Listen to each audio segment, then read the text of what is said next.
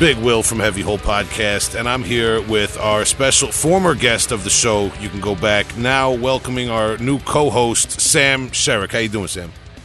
Yo, what's up? I'm good. I, I just got back from the beach and uh, I ate some ice cream, so you know I, I don't got too much to complain about right now. That sounds uncomfortable. That sounds like my worst case scenario to record a podcast. To be honest with you, because I would need to go to sleep after that. That like going to the beach or eating ice cream separately. ne- re- This requires a nap at this point in my life. So uh, salute to the younger generation, man.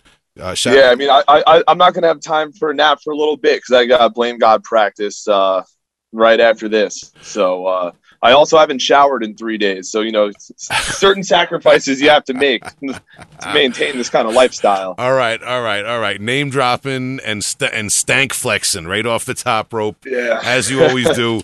Um, Sam, yeah, you're into a lot of things. You're in like three or four bands with me. I forget, um, or just, or just watch out. They'll they'll all come out, and then there's like a bunch of bands that I'm not even around in. You wrestle, you do a little this, a little that. We're gonna get into uh, uh all that. But how was your weekend, man?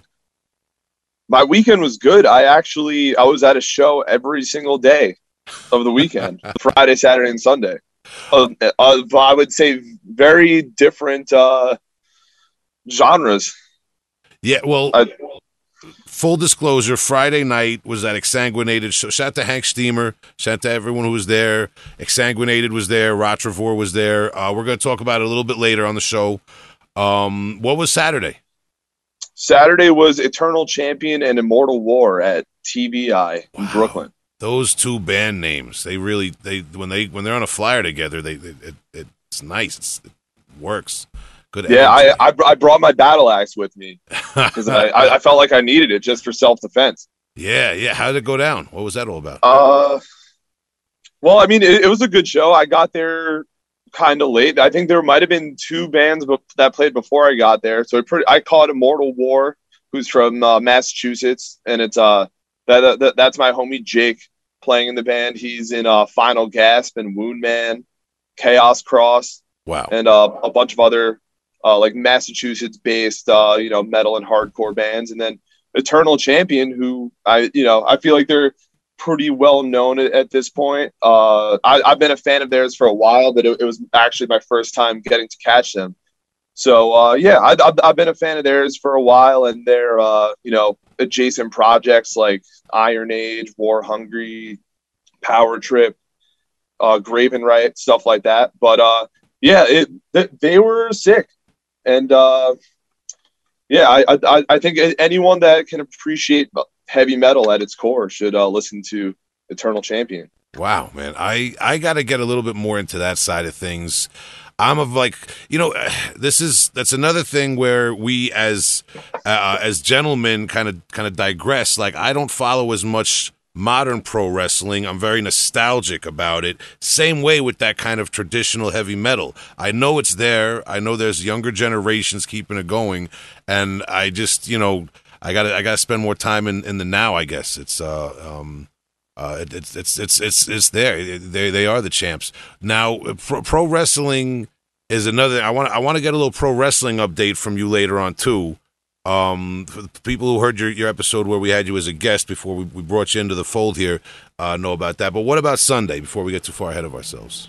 Uh, Sunday, I got to catch Korn and Evanescence at uh, No, you didn't. Jones Beach Amphitheater. Were you one of those people that goes out on a boat and catches it for free or something? Uh, I wish. Uh, apparently, they don't let you do that anymore. Uh, Okay. that- I, I know that that used to be a thing. That there were no boats in uh, Zachs Bay over there, but behind the amphitheater, uh, they I guess they're cracking down on that. They want everyone to buy a ticket. I am uh, allegedly a former employee of uh, what is now known as the Northwell Health Jones Beach Amphitheater. Uh, it was called something else when I worked there, but uh, even I bought a ticket. I, I you know, I, I got to see my fair share of shows for free when I worked there. I got to see Nine Inch Nails and Soundgarden. I got to watch uh, Eric Andre, Hannibal Buress, Louis C.K. That's Like- pretty cool. Yeah, uh, but yeah, I, I am. I, I was demoted to civilian at, at my uh, former place of employment. Wow, I I used to work in a movie theater. Same same situation. Um, let's get to the bottom of it though. Was Fieldy performing that night? Was he there? No, they they had a lookalike.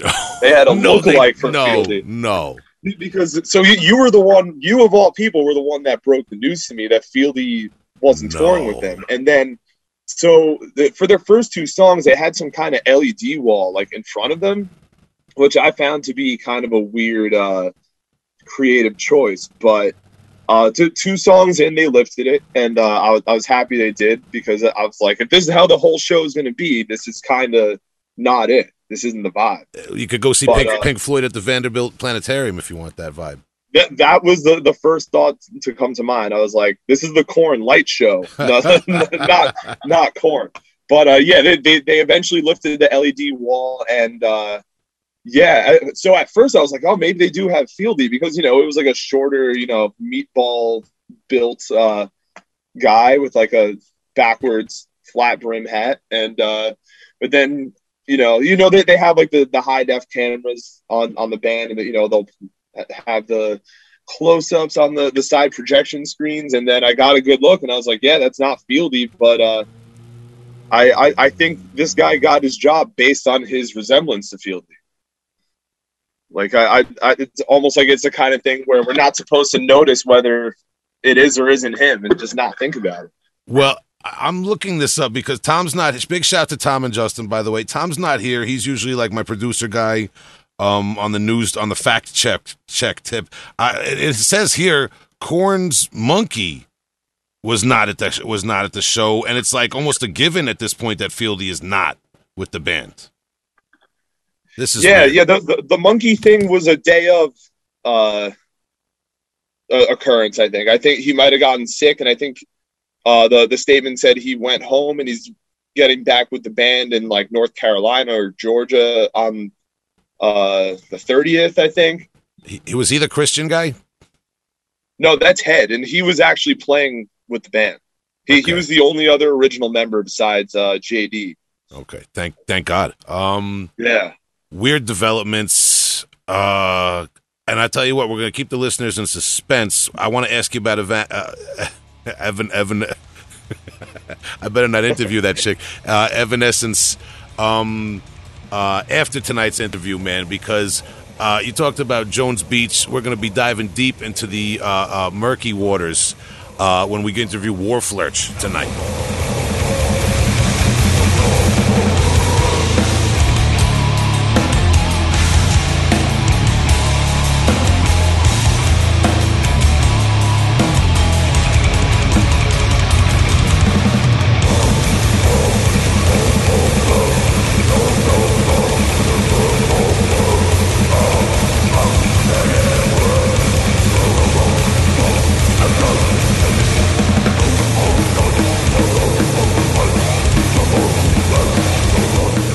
Yeah, I'm with you. All right, because it's Big Will from Heavy Hole Podcast, and I'm here with none other than multi instrumentalist Myk Colby of the projects Plasmodulated, Wharflurch, Hot Cross, and many others we're going to get to the bottom of. How you doing, Myk? I'm doing good, man. How you doing? I, I'm feeling all right, man. I'm, the listeners don't know that behind the scenes I had one of my most classic name and, and uh, uh, intro fuck ups. So we're we're, go, we're we're good to go now, man. We're greased up. Um, welcome to the podcast, and thank you for your time, man. Yo, I appreciate you having me, man. I'm really, really happy to be here. Uh, of of course, man. We we finally did. I've been meaning to get you on for a while now. Um, people might be familiar, of course, with uh, uh, Wharflurch's trajectory lately in the death metal community, as well as your other bands. But before we get into all that, typical Heavy Hole podcast question: Are you from a particularly musical family, musicians in your background, or anyone that steered you to get into hard rock and heavy metal? Uh, well, you know, yeah, my dad definitely. My dad plays guitar. He uh, he builds guitars. He's, you know, a very musically oriented dude in general. So, yeah, he definitely got me into it because this record collection was pretty fucking sick. I gotta admit, dude. Like, like he was not about no bullshit. Like he didn't have no Beatles records. You know what I'm saying? He had like Zeppelin records. He had all the the like first three uh, Black Sabbath records. He had a shit ton of Cream records and the Who, but he didn't have none of like the no Rolling Stones, you know what I mean? No Beatles. He was like very adamant about that shit. Okay. Wow. So dad, all right, dad didn't play. Um, Dad wasn't fucking around, bro. damn. What? Well, what? What did? Was he a musician himself? Yeah, yeah, he plays guitar, man. Plays. He builds guitars. He's he's like he's super into uh, like guitar in general, you know. Okay, all right, I got it now. So, so right off the bat, you are definitely, absolutely from a musical family. Um, how? Sure. What? What sort of music was Dad into while you were growing up in terms of performing? Like, what was he playing a lot? Well, he gave up playing like uh, when I was kind of like a baby and shit because he just uh, had to work a regular job and shit. You know what I mean? Mm-hmm. So he couldn't be out there like you know mixing it up, drinking and fucking around and and you know all that bullshit. So basically, he stopped playing when I was like maybe one, one and a half, something like that. But he was playing, you know, regular rock shit. But also, you know, he was telling me they would play like Kool and the Gang songs and stuff like that too. So I was like, damn, that's tight. So, is it kind of like um, uh, you just inherit a guitar at some point when you're old enough to play? Honestly, with him, it was like he never really uh he never really pushed me to play. One day I dragged the guitar out from underneath the bed and there was like a Mel Bay chord book in that bitch. So I just started learning chords and then when I was learning chords, I noticed if you played them in a certain order, it sounded like this song. And if you played it in a different order, it sounded like that song. And it just like, you know, I just rolled with that from from that basically. Okay, so what? Um, now let let's slow down for a minute. You're from Florida originally, are you not? Yeah, boss. Okay, what part of Florida are we talking? We're talking South Florida. I'm from Fort Pierce, so it's like the Treasure Coast, as they call it. It's where they found a lot of treasure, like from old school bullshit. okay, interesting. So now I I know a little bit of touring experience getting out there, you know, in the last se- several years, but I don't know. Was it easy for you to see touring bands? Uh, growing up, because I know sometimes bands don't always hit South Florida; they go through North Florida, and that's it. Because it's a I big. mean, when I was growing up, honestly, I didn't give a fuck about like some touring bands that much. Hmm. Occasionally, we'd see a touring band, you know, like like when I was like, okay, let's say uh, when I was like 16, right? I was in like a ska punk band and a couple other bands, and we were playing at a lot of these venues, right? But we were 16 years old. But like these guys, they knew us from playing shows. So if we went to these other shows where you had to be older, they would actually let us in because they knew we weren't we weren't fucking around. We weren't going to cause them any problems or whatever. So I got I ended up getting to see a lot of really cool bands when I was like 16 years old in that whole area because I was already playing shows and shit. So I got to see way cooler bands than the ones I was playing with. I got to see like Malevolent Creation. Uh, I got to see Death one time. I got to see uh, Obituary a few times. You know all that kind of shit. You know. Okay, man, and just for the listeners, and even for me, you know, I'm I'm up here in New York. I've been to Florida a few times, but like people um, might hear the show and hear me and think, "Oh, this guy knows Mortician and Suffocation and all these bands that are a different generation from me, um, and more idols of mine than, than friends of mine, really, just because of, of of the the region or whatever." Like people might hear you talk about Florida, and they automatically, you know, what comes to their mind is what you just said: death, obituary, um, malevolent creation. Where does your local scene where you grew up kind of fit into this? Are you a little bit younger than those guys? Is it a different region than what people might be thinking? I mean, where I'm from, like I graduated high school in like 1995, boss. Mm-hmm. So like, you know, where I'm from, all that shit was popping off. You know, like metal bands were playing, ska bands were playing. There was all kinds of shows. There was like rave shit happening. There was all kinds of shit popping off in South Florida. So Wow. Okay. So ninety class of ninety five. You you really did see like the heyday of Florida death metal as a youngster, then, huh? yeah, I mean, I, I, I mean, see, like when I was, I feel like I grew up with that shit a little bit because, you know, when I was a kid, it was like everybody was talking about speed metal and all this kind of stuff being like the next like jump up or whatever. But then all of a sudden that was like not cool. And then there was thrash metal. And then, you know, of course, death metal happened. It was just like, I, it was just all this stuff like went past me faster than I could buy the tapes. You know what I mean? How how did you get into more extreme music? Because that I assume you. I mean, obviously your dad's pretty hip. He's got the records. He's playing guitar. I assume you're exposed to other musicians that way. But where where did things kind of go underground for you? And like, take us through your your like metal kind of genealogy, like figuring out for yourself metal, hardcore, punk, whatever it was. Okay, sure, yeah. Um, well, for me, okay, so it started really with. Uh, I guess you know I was listening to Black Sabbath because my dad had Black Sabbath records. I really got into um, thrash metal because that's the stuff I had access to buying the tapes. So I was buying all that shit like Testament, Exodus, the Metallica albums, Megadeth, all that kind of stuff. But like, but then I started finding like weirder. Hmm weirder thrash bands, right? Like Sadus or um, mm. like Indestructible Noise Command or like some weirdo bands like that. Yeah. And uh and even like Overkill, I loved Overkill. I thought they were great. You know, like and then there's some there was like the sillier bands too that were like uh Wrathchild America and fucking uh Scatterbrain and like just dumb shit like that that was coming out. I ended up buying like all of that shit. You know what I mean?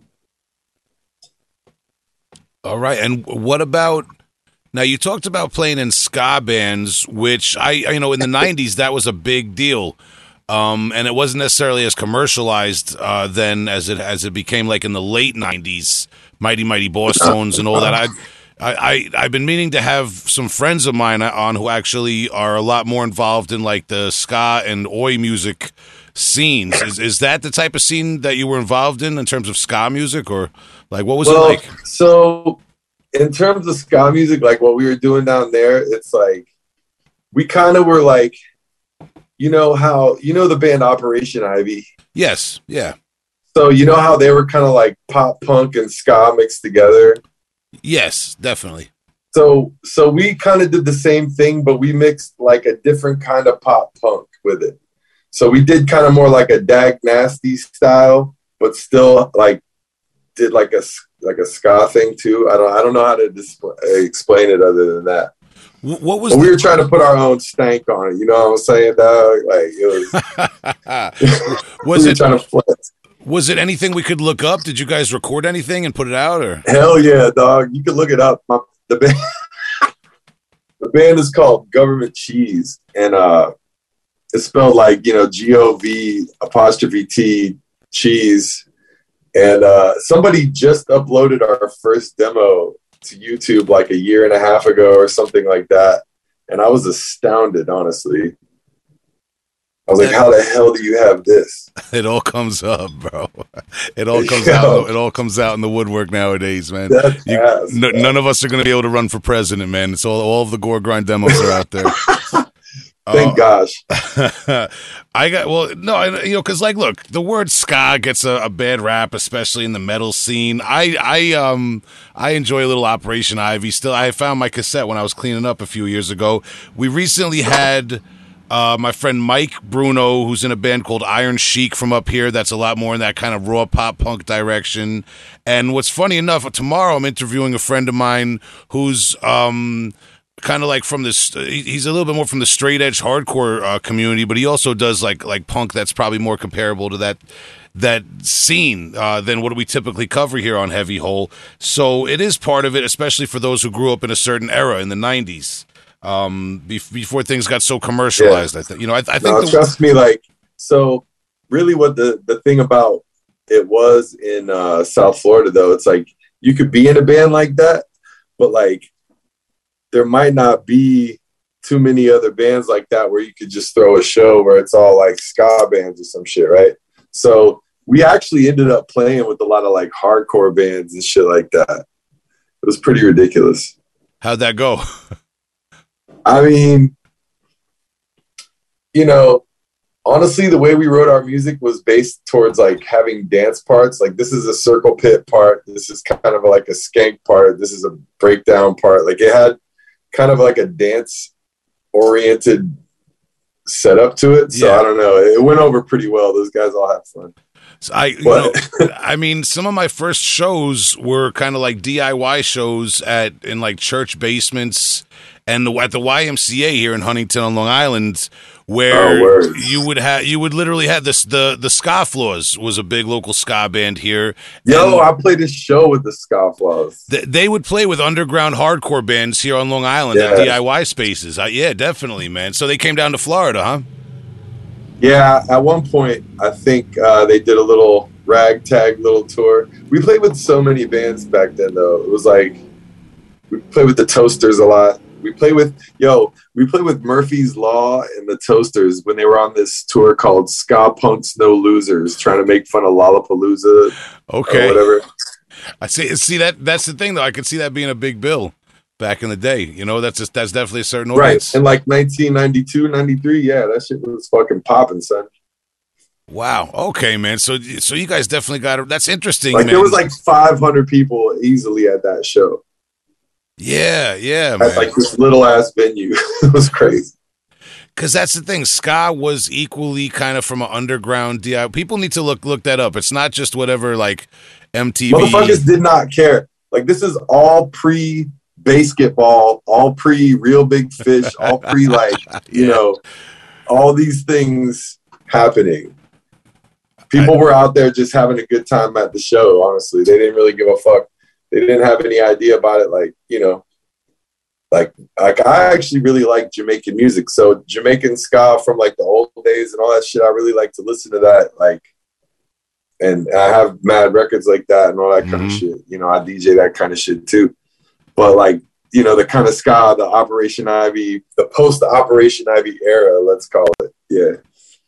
Yeah, this is this, see this is great because I it's like I said I have a few friends um who are a little bit more into the the skinhead subculture. Um I've you know obviously Oh yeah, right. and, you know I was I, I was going to have one of them and obviously we you know the part of that was going to be explaining the difference between Nazi skinheads and the and the oth- the rest of the skinhead subculture which is a whole thing people can look up if they need to. But we, I was but he you know this I go I know a guy who could really go deep on that whole history of ska and the um you know English ska and how it all dates back to Jamaican music and that sort of thing. I've been wanting to get someone on to talk about that so that's funny that you should bring it all up. Yeah, I mean, for real, the only reason that uh you know the ska shit made it through England like that is because of the colonialism of England and having all that shit to do with Jamaica and there was a lot of Jamaican people being brought over to England, especially out of Bristol and all these type of port places like that.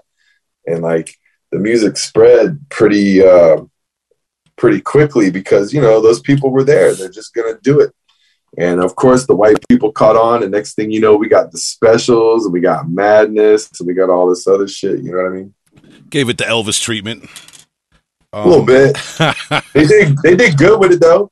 At least they came out with a song called "Racist Friend." You know that song? No, yeah, that was that. was- No, that was not fair of me to say, man, because I, I know what you're talking about. A lot of that first wave kind of uh, uh, English ska from back in the late '70s, early '80s. I mean, those people were dead ass serious about doing their music, man. You know, it was very cool. Even the Clash, bro. I, f- I feel like when the Mighty Mighty Bosstones busted open in the late '90s, that was kind of like the, like when it really got it kind of overflowed and it was a little too commercial, and that's why people have this stereotype of it, you know. Yo, my G, we, we opened up for the Mighty Mighty Bosstones in Orlando. That shit was wild. Wow, they that must have gone nuts, right? That shit was crazy, bro. That I that mean, motherfucker Dicky got up in the goddamn rafters, be like up in the goddamn like I was I was dead ass scared for his fucking life. And I don't know, bro. That dude's crazy. I do regret I never got to see them live. Um, you know, I'm not disrespecting them, man, but when when that, you know, we all know what the, I'm not. We don't have to refrain the song. We all know what song it was. But when that song busted wide open in the '90s, man, it was kind of like st- eh, people people looking back don't realize the history of ska all the time when they talk about it. You know. Bro, like the thing is though, I was already a fan of them before that shit. They were on Taang Records, you know that? Yeah. Oh, they they go back. I mean, I don't know the whole history with. I don't know. But Taang you know what Taang Records is? No, I don't. Taang Records is like out of Boston. They had like um like the original like first two Lemonheads records. they had uh That's crazy. like the hard-ons. They had SSD. The whole SSD compilation of all the SSD shit was on Taang Records. You know who SSD is? yeah? SSD. That's is that the, the Boston Straight Edge band? Yeah. And they had, So they their, had their this- second album was what was it? How We Roll or How We Rock? What was that album? I don't know. They had I can't remember because I only had the the the the the, the discography. Like it was like a compilation Yeah, that, that, that's, that good Taang shit. Records had did. Yeah, It was called. Tang with two A's, T A A N G Records with an ex- exclamation point. All right, man. See, I see. I I, like some shit out of Boston, I guess. I lose seed points by admitting I don't know shit just for the listeners, man. You know. No, it's cool because I shouldn't even know this. This is real dumb, dog. but like they had they had a lot of different cool like goofy bands and shit, and then they ended up signing the Bosstones before they got their major label deal. That's cool. I, I'm gonna look this up too, man. That's interesting. Um, SSD too. Wow. Okay, so Yeah, dude. I still got that tape somewhere. I could produce it right now. Probably. I have, I have I have a vinyl I bought online somewhere because it was cheap and, and it was really good, man. It reminded me kind of like little maybe like the Crumb Suckers or, or the Chrome Chromag old old Chrome Suckers, maybe a little Some suckers is cool. Yeah. little metal crossover thing going on, man. Cool shit. Um, wow. All right, we went all the way out there uh, on a tangent, man. We went down the ska wormhole. I didn't think we were gonna go there, but let, I didn't either, dude. Not yeah, at all. That's awesome, dude. All right, so at the end, at the end, remind me. Um, I'm gonna when we do the recommendations, we'll throw some ska in there. But for now, um, let me get back, man, because I do want to promote your your uh, current bands and um any and your non ska related music too. Uh, eventually. So Yeah. so we we were talking about your old bands. You were obviously heavy in the ska scene back in the day, opening up for. If the listeners don't realize this, because the the, the average heavy hole listener might you know is obviously steeped in a different genre, but um, the Toasters, the Scofflaws, the Bosstones, these were all like cult uh, ska bands that you wanted to be into in the '90s if you were in the know in the underground ska scene. So I mean, the. Toasters, the Toasters toured a lot, dude. Those guys were working their asses off. Yeah, those were all the big names uh, back in the day. I mean, I I I know this. I used to see them around, you know, in the record stores and reading zines and shit. So you kind of learned Yeah, a yeah. lot about underground shows and the way the underground scene works. A lot of that translates to death metal and to hardcore in terms of just booking and promoting and all that and DIY ethics and you know and all that. It's across the board, really, regardless of genre, right? I'm sure you learned a lot that carries over. Well, I mean, during that time, like I may have been like in a ska band, but I was still buying like Morbid Angel albums and shit like that. So I wasn't really, I wasn't really delving deeply into the shit. Like literally, I took a cue from a couple things, like, like, and then, you know, just went my own way with it. But I was still already listening to like other music. Okay, so then I, you know, I know, like obviously, we, you know, shout to Metal Archives. I- You know, I, I did your Metal Archives, like everyone knows. It's no secret. Um, we have we have the Cult of Ar- Ouroboros. Is that like your first venture into a metal project, or No, I mean I had I had metal bands when I was like in like middle school and stuff like that. Like thrash bands, you know what I mean? And then like uh but we just didn't really have a way to record except for boombox. So there's really no I don't really have any like I mean I do have proof of it. It's just, you know, it's a boombox rehearsal recording, which sounds sick, but you know, whatever. But like really um I abandoned metal for a while because you know, it just mostly the whole scene in, in South Florida was a hardcore scene, and I didn't really like that shit. Like, like I, I like metal. I didn't really like hardcore. I thought hardcore was kind of stupid. I still do. okay? Uh, I mean, I like negative approach and shit like that, but like I don't like like like judge and all that kind of shit like everybody liked in the '90s. You know what I mean? Yeah, I you know I have my hardcore bands I like, but in the '90s it was a different thing too. There was a, a heavy metal versus hardcore mentality up here. Like if you were metal, you know you couldn't be into hardcore and vice versa. Thing. and like I didn't even get that shit. Like to me, I was like, I was just like, oh yeah, hardcore is just like metal, but it's like the guys they don't play guitar as good, so whatever. You know what I mean? Like who cares? Like I was just like, it's heavy shit. It's all just heavy shit. But I just didn't like the tough guy attitude part. Yeah, yeah, yeah. The crew thing, man. Um, yeah, I didn't like any of that dumb shit. Yeah, I, I, I was like, all these people want to do this together. All right, I'm out you know, listeners of the show who are a little bit more steeped in what bands you've been in, um, you know, might know about Hot Cross. Uh, Hot Grapes. Oh fuck. we're gonna we're gonna edit that out. So I'm sorry, dude. No, it's fine. I'm it's little, okay. I'm a little toasty. Hot Grapes, yeah, man. You know what's funny? Oh shit! Here we go. Let's get deep, bro. We'll definitely edit that. So, fuck. So Hot Graves is a, one of my longest standing bands, and we're about to come out with a new album like very soon. But the latest incarnation of the band was actually solidified at uh, one of your shows because uh, John Mamo and I, who are both in Wharflurch and Hot Graves, Yes. We went we went down to the Demilich tour where Blood Incantation and Artificial Brain were opening. Yes. Okay. The, uh, and then uh, we we met up with our longtime friend Jamie, who is the singer of the Absence, and uh, between him and the guy who was doing merch for uh, he was doing merch for Demilich, fucking Andrew Garrity he was goading us on. We were talking about reforming Hot Graves, but I was like telling him like, but you have to be the singer. I'm not singing no more. It's going to be a different whole thing. okay. And he just was like, yeah, let's do it. But it happened at that show that you guys played in Florida. Wow, that's awesome. On, yeah, on your little vacation tour. Yeah, the little vacation tour, 2018. Hard to think it's been that long.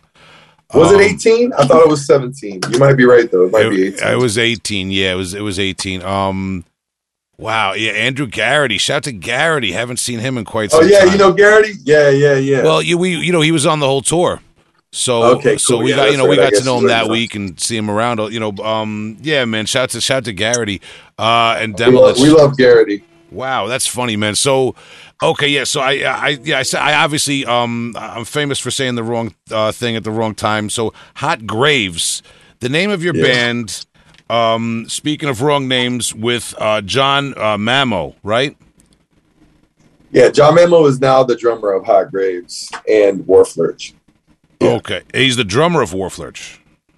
He is the drummer and vocalist of Wharflurch. Yeah. Okay, trying to keep up here, and I get the impression that you go back with him a long time.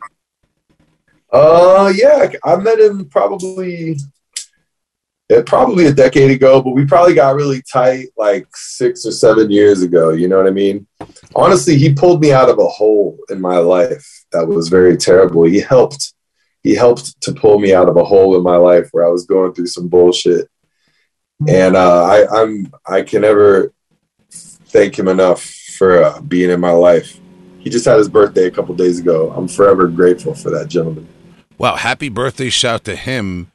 And um, I'm happy to hear that, man. That's great, man. Not every day you hear such high accolades for a bandmate. Um, that's awesome, man. Uh, and he, he's a beautiful man. I, I see that because obviously he's in in you know, he eventually took. Well, no, he was actually one of the. He was the original guy in Wharflurch doing vocals while you did the music. Was he not in the beginning? Yeah. So Wharflurch really started because me and him had all these other bands that we've been doing. We've been in like five or six bands now together in, in the last like six years. So it's like, yeah, we he we always encourage him to do more backing vocals and shit like that when he's on drums because we had this band called Pyre, um, and he it was just a three piece. So we all like did vocals and we all like shared everything and just like try to chop it up. You know what I mean? But when it came time, I was like coming up with this project. I was like, Mamo, this is the one where you get to be the lead singer and you just get to be out front, like, like, you know, no, no instrument, just the vocals, you know? He's like, hell yeah, let's do this shit. And originally we formed it to, to be on that purpose, but then the drummer we had he actually quit the day that uh, Shit Slime came out, and then uh, we're like, well, Mamo, you got to play drums now. Sorry. okay. Um, and you know, while we were just talking about hot graves, quickly for the listeners, um, there's a lot of releases going back. Uh, one in particular that I was able to sample today for a little while. Um, that I just had to shout out and maybe ask you a little bit about Days Before Plague mixtape, which I listened to on Bandcamp, released in June of 2020. And what I enjoyed about this is it's got like kind of a uh, it's called a mixtape, and it's got this like the int- the kind of um, synthesizer uh, sampled kind of intro and and outro tracks, and it kind of it plays a little bit like a mixtape. And for the list for the listeners, it's just it's a I don't want to put too many adjectives on it. I'll let you go into what you guys want to do with it, but it's a very cool, raw, kind of blackened, old school, um, uh, uh, thrashy sound. So I, I don't know if you want to take it from there and, and go into what that project was all about. Yeah, for sure. Like the days before plague is like it's actually the demos of our upcoming album that's about to come out. But you know, we tried to make it like a mixtape, like we said. Like this is a mixtape of songs. Like there's songs that are on there that won't be on the album, and all this kind of shit like that too. So, but that actually came out on a cassette tape, you know, for real, uh, on Noxious Ruin Records. Yeah, um, it was like, it was like a pretty limited press, but you know, I, it, it, it, it was for it was just for the hardcore fans, really. That one. I definitely like the idea of trying to take the the idea of a mixtape and translate it to underground extreme music. It's something I've attempted in the past. Um, you know, with but you know, we never really were able to do it with any of my bands, so it was really cool to see that. And now, speaking that, you talked a little bit about Sky, and you mentioned DJing. Is there any kind of like DJing or electronic music or maybe hip hop experience uh, that you kind of have um, behind the scenes that you might bring bring to the table? Oh, absolutely. I have a whole like production thing where I, I do like, you know, beats and like weird electronic music and stuff like that. That's called Laser Commander, but it's spelled all crazy. it's spelled it's, it's spelled with no vowels, but it's L Z R K M M N D R. But uh, yeah, I mean, I, that's what really you know. I was like, why should I not incorporate this into the metal that I'm doing as well? You know, it's just music. Like, let's make all this music. You know. Okay, so is that where we start getting a glimpse into the psychedelic realm that you take Wharflurch into, despite it being also such brutal death metal. Absolutely. Like, you know, to me, everybody's going to just be hammering away at riffs and doing this, that, and being brutal. But what about creating atmospheres and shit like that? That's where I, that's where I start thinking like, you know, about where I'm going with, with what I'm doing, you know?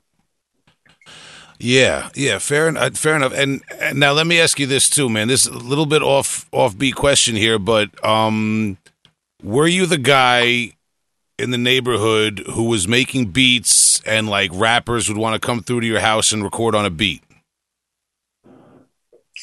Yeah, I've definitely been that guy at multiple different stages of my life. and how, how is that gone? How is that ranged and, and how it went? No, mostly I would seek out the people. You know what I mean? Like okay. I wouldn't really let people know if if I saw somebody who I thought was doing something cool, I would approach them. You know what I mean? Yeah, yeah, man. I, like I'd be like, "Yo, you got some skills? Let's fucking work on some shit." You know? I know a lot of um, I knew a lot of aspiring producers when I was younger. I'll say on Long Island, and still do know a few. And and everyone's always got some story about somebody either coming through and the the one I know is a guy uh, came through the studio and got got so drunk and whatever he was on, he nodded off before he even recorded one bar.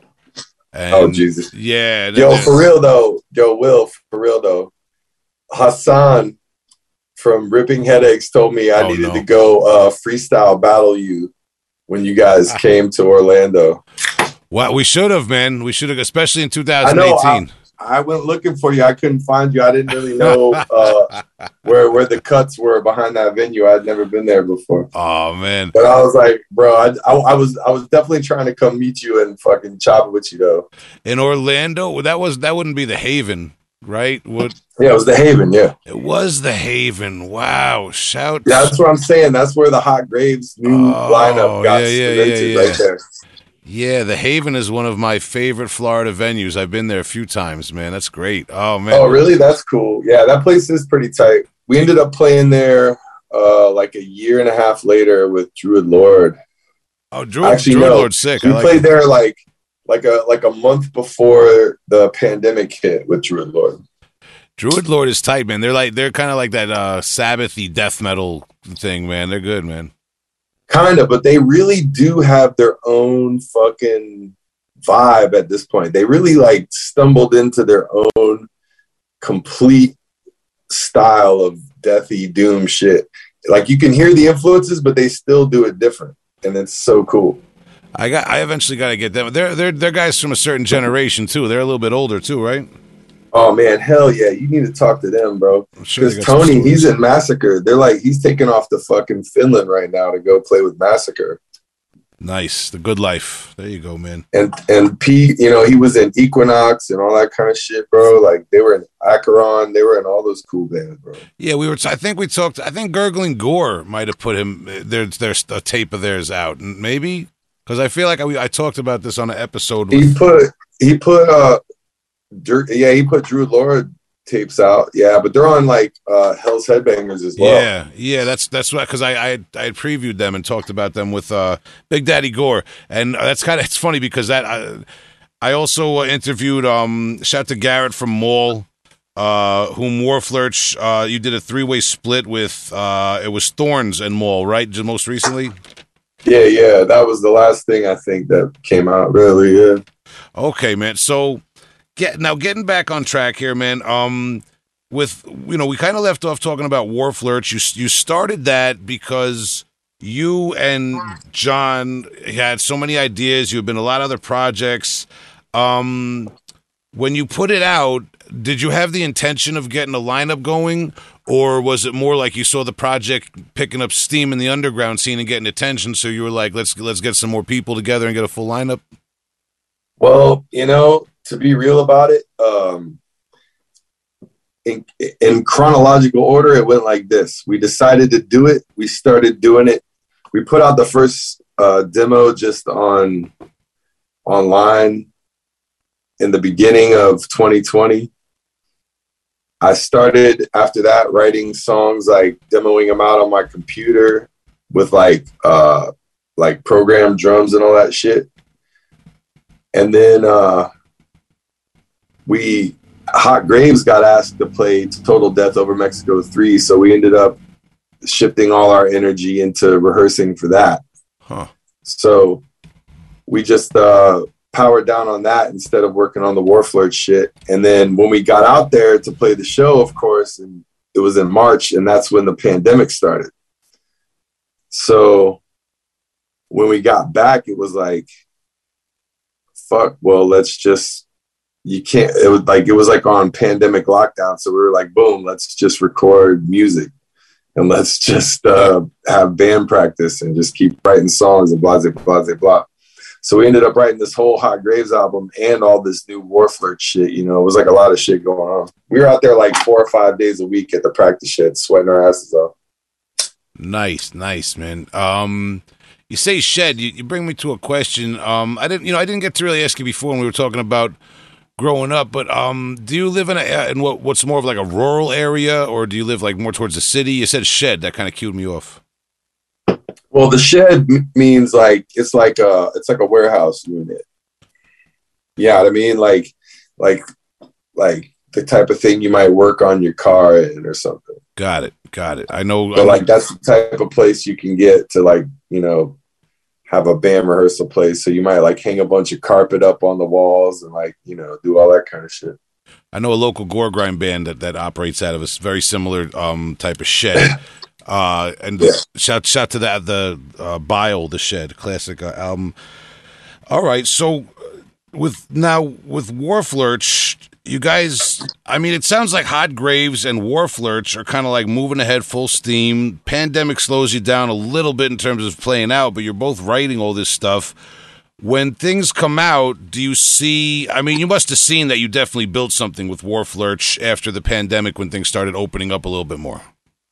Yeah, for sure. Like, um, we record all this stuff, and then uh, I got in touch with Big Daddy Gore. Hey, and then, uh, you know, we, we formed uh, a mutual bond of thinking, you know, hey, you know, you're a new label, we're a new band.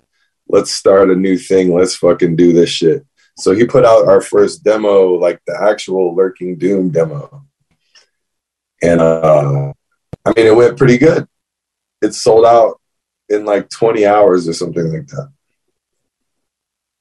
Okay. And psychedelic Realms of Hell is the full length you would eventually put out with Big Daddy Gore on Gurgling Gore. Dude, Records. you know what? What's today? The 31st? Yes, of August, yeah. So uh, on September 3rd, which is like, what, four days from now, that'll be a year ago that that album came out. Wow, okay. This So this is actually really good timing because this interview will be out uh, uh, the September 2nd, the day before that. Um, that, that's cool, man. All right. It, so that's that's good. So here we are at the year. nah, I can act like I knew that. here we are at the year anniversary of your album, Psychedelic Realms of Hell. Um, here we are. Now going into that, it's like the first full length. I mean, you you know, you guys have kind of established what you want to do. Uh, but in terms of composi- composition and songwriting, like like where were you at, man? Like, did you want to really bring out? Um, uh, the synthesizers and the the sci the sci-fi element of it. I mean, you had those what was it a vocoder on the on the narration vocals at some point. Like, there's a story there, isn't there, about some ancient spores and things that you're trying to tell? Oh, there's definitely a story, man. Yeah, I mean, it's it's the whole story is like about like basically uh that mushrooms were sent to Earth from across the universe on an asteroid that hit us or whatever. And then like they took over our planet and they've basically been running shit ever since. Huh. Okay, man. And I, I like this. Are you is this something you're going to continue or well i should say you did did you continue to explore that uh yeah the whole album is a story like so it starts where that happens and it happens our that to our planet because it's a nice place to like grow mushrooms, right? Of course. So that's where that's why they sent it here. But then of course other species begin to evolve because of this and you know, and then the second song is the Stoned Ape Apocalypse and it's about how like, you know, uh apes were eating mushrooms and they that like advanced their brain at a more rapid rate than it normally would have because you know of all this like tripped out fucking mycelial magic that was going on. You know what I mean? Right. So that's so, how we get death metal. Yeah. So then, right. Fast forward to the present time, and everything's fucked up. People are all weird. And our protagonist says, fuck this. I'm getting the fuck out of here. I'm tripping on mushrooms and finding the real meaning of whatever the fuck. And that's when, like, the real journey begins. You know? Okay. Wow. Um, a lot there. So now with Wharflurch, the idea of like this, uh, uh, these these spores and all this sort of thing. Something I wanted to ask you with the idea of psychedelics. First of all, is it like a requirement for, say, a new band member, or say you had like a you had to get grab a session guy to go on tour with? Nah, man. Like uh, our bass player Kerry, he's a very good boy. He doesn't do any of that stuff, so he's he's a good boy though. We love him. He's fine. Okay, and then would you describe, um, you know, any any band member who allegedly has a relationship with psychedelics? Is that relationship spiritual or more recreational? Both, definitely. Both. Okay. Could We're you- all very like hell fucking yeah about that shit. all the members who get down.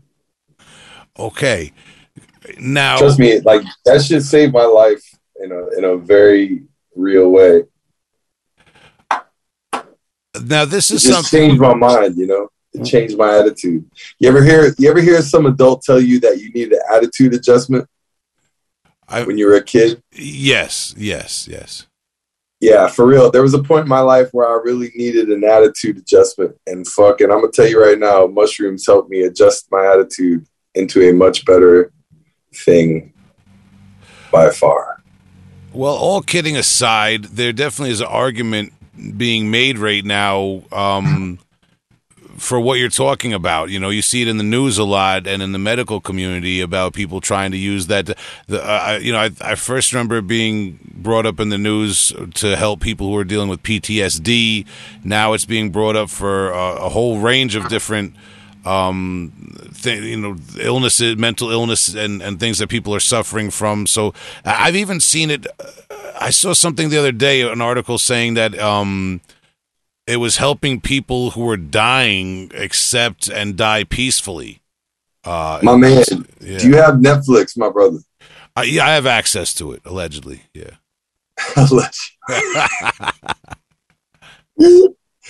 so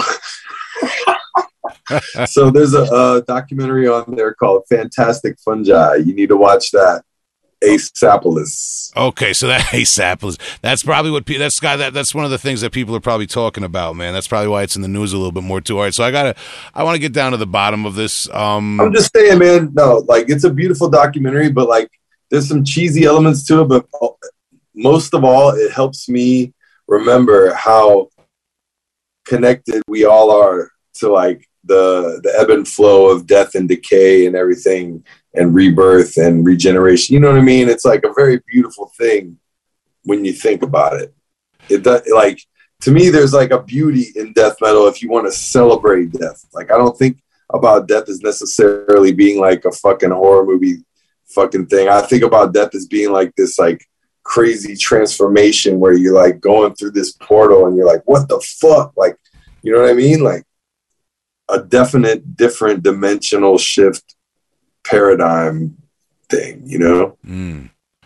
Wow. Uh, yeah, I, I kind of know what you're getting at. And there's definitely a way to look at it where you see it as a natural function.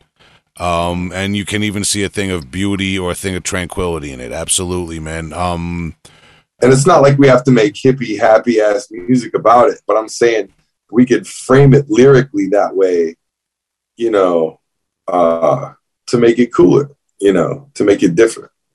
Yeah, I, I think that there's I, the idea of psychedelic death metal, um, although it might not be something that's been explored a lot through the years, the, I think it is. There's something natural about it. The idea of kind of com, kind of combining these like very super super colorful uh, musical elements into the the gritty depth of death metal, it works, um, and it works compositionally very well f- for that reason. So uh, I think there's something to be said for that duality, you know. I agree, man, and I also think that you know, what, like there was a lot of people that were like, you know, they thought our album wasn't even psychedelic enough because we put the word psychedelic in the title. You know what I mean? Like we didn't go hard enough or something. And I thought that was pretty amazing. Yeah, I mean, what do you want to do? Jimi Hendrix cover or something? You know, you can't push it too far. I think. Oh man, to me that shit ain't psychedelic. To me, psychedelic is like when it's like when you're listening to it and I don't know stuff is happening in the stereo field and you know and like there's sounds you don't recognize and all that kind of shit. You know what I mean? Yeah. I, well, I gotta say, there seems to be a push in a lot of modern death metal uh, towards that sort of counterculture. Um, all of a sudden, it's like I, I remember back when uh, Chris Barnes being like a big marijuana advocate in terms of like his merch and his and his death metal. Like it was a really oddball yeah. thing for a while, and it, you wouldn't really see that sort of thing. Now and then Cephalic Carnage was a very oddball thing with the marijuana shit in, in death metal. But nowadays, yeah, but they meant that shit though. They really meant. oh yeah, I, I love them, but you know, but like nowadays, like a lot of bands just have a you know their logo and the marijuana leaf and like that. You know, there's that's a very yeah. standard death metal shirt nowadays, which I'm all for. Well, that's, that's a lot of bootlegs that do that, bro. Allegedly, I think it's bootlegs doing that shit, bro. Maybe, Allegedly. maybe, maybe not. Don't look at my silk screens. Um, hey yo, hey yo, boss. Though, uh, did you ever see Cephalic Carnage live, bro? I, I have a few times. Yeah, yeah. Oh right. man, I saw them once, and they were fucking amazing. Why, what, where? Even though in uh, Florida I there? saw him in I saw him in Tallahassee. Nice. Okay. Yeah, and they were on tour with um uh Mastodon and like Dysrhythmia and like somebody else maybe. That's cool. Good good bill. Yeah, they were fucking good though. I, I saw them at the Milwaukee Metal Fest in 2000. Um, and they were throwing That's out, sick. they were allegedly throwing out little baggies of weed at the crowd. I didn't get one. That's a legend. Yeah, so I can't attest to that. I don't know. It might have been a demo. might have been a demo.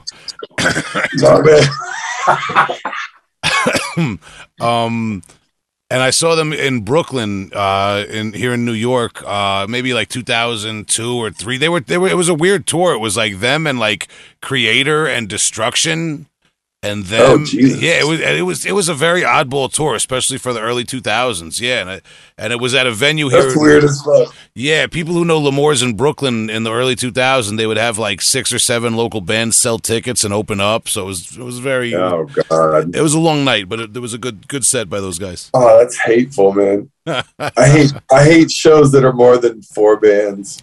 Oh, dude, I, I we a few of my Unless it's a festival. Well, yeah, obviously, but yeah, like a local show on a Friday or Saturday night. If you just get three Yeah. strong bands to play a good long set, you're good. You know. Yeah, like don't don't, don't give me this six band shit. No way. And then the club can can can you know knock off the PA at eleven o'clock and have karaoke night or dance night or whatever they do. We all know how the Oh, dude, you know the worst the worst time I ever seen of some shit like that in, in some hot graves history time, bro. We played with uh Watain in fucking Orlando, dude. wow. And uh we were at this club. It's it used to be called the back booth. It's called something different now. I don't I can't remember, but it's uh it's right downtown and like they were having like a dance night later that night or something like that. So our show started hella early. So our band played and then it was like Black Anvil and then Watain or something like that. And uh dude, you know, Watain does what Watain does, but these people are trying to like get ready to have like a fucking club night after that. And you see these people walking around and they have like two cans of Lysol in each hand and like they're like going crazy, trying to like fucking fumigate the stink of death out of the fucking club, dude. Oh, It wasn't working. Wow, what's it? Well, did you uh, get to meet those guys or? I've met them multiple times actually. Oh yeah. I mean, I, Yeah. I with all due, you know, if, with all due respect, I mean, you know, if I, you know, if I interviewed them, I'd show them the, the respect. But I'm just, I'm just saying, what was, you know, uh, that they got to be interesting guys to meet in person.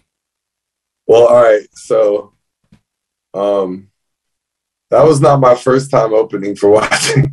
Okay. but um but uh that time they had the the guitar player who was the guy from the devil's blood playing lead guitar for them you know what i'm talking about Uh, uh, the Devil's Blood is like a very like kind of cult band from from Yeah, they're Europe. like- I know, right? they're like a they're like kind of like a rock a cult rock type shit yeah. but that dude he was playing guitar for Watain. He killed himself. His name was like Salim something. I forget. I can't remember right now. Okay, I'm not. I, I'm, I'm not. I apologize to everybody and rest in peace to my man, but like Yeah. he definitely is dead and like but he played in that shit.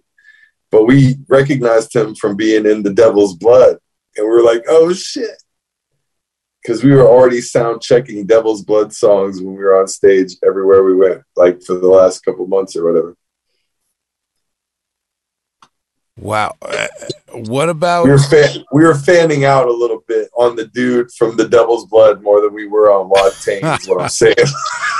Wow, and he he's not he's not uh he's not on Earth anymore, huh? He he. yeah, no, rest in peace, man. All Fuck. right. Rest in peace. Um, yeah, well, that's what I mean. Watain's got that reputation that kind of precedes them. Uh, I, you know, I, we've all heard the stories about the um the blood and the the, the death and all that sort of thing. dude. I know, I know some firsthand stories. I ain't even definitely gonna tell here, bro. But like, Yeah. dude.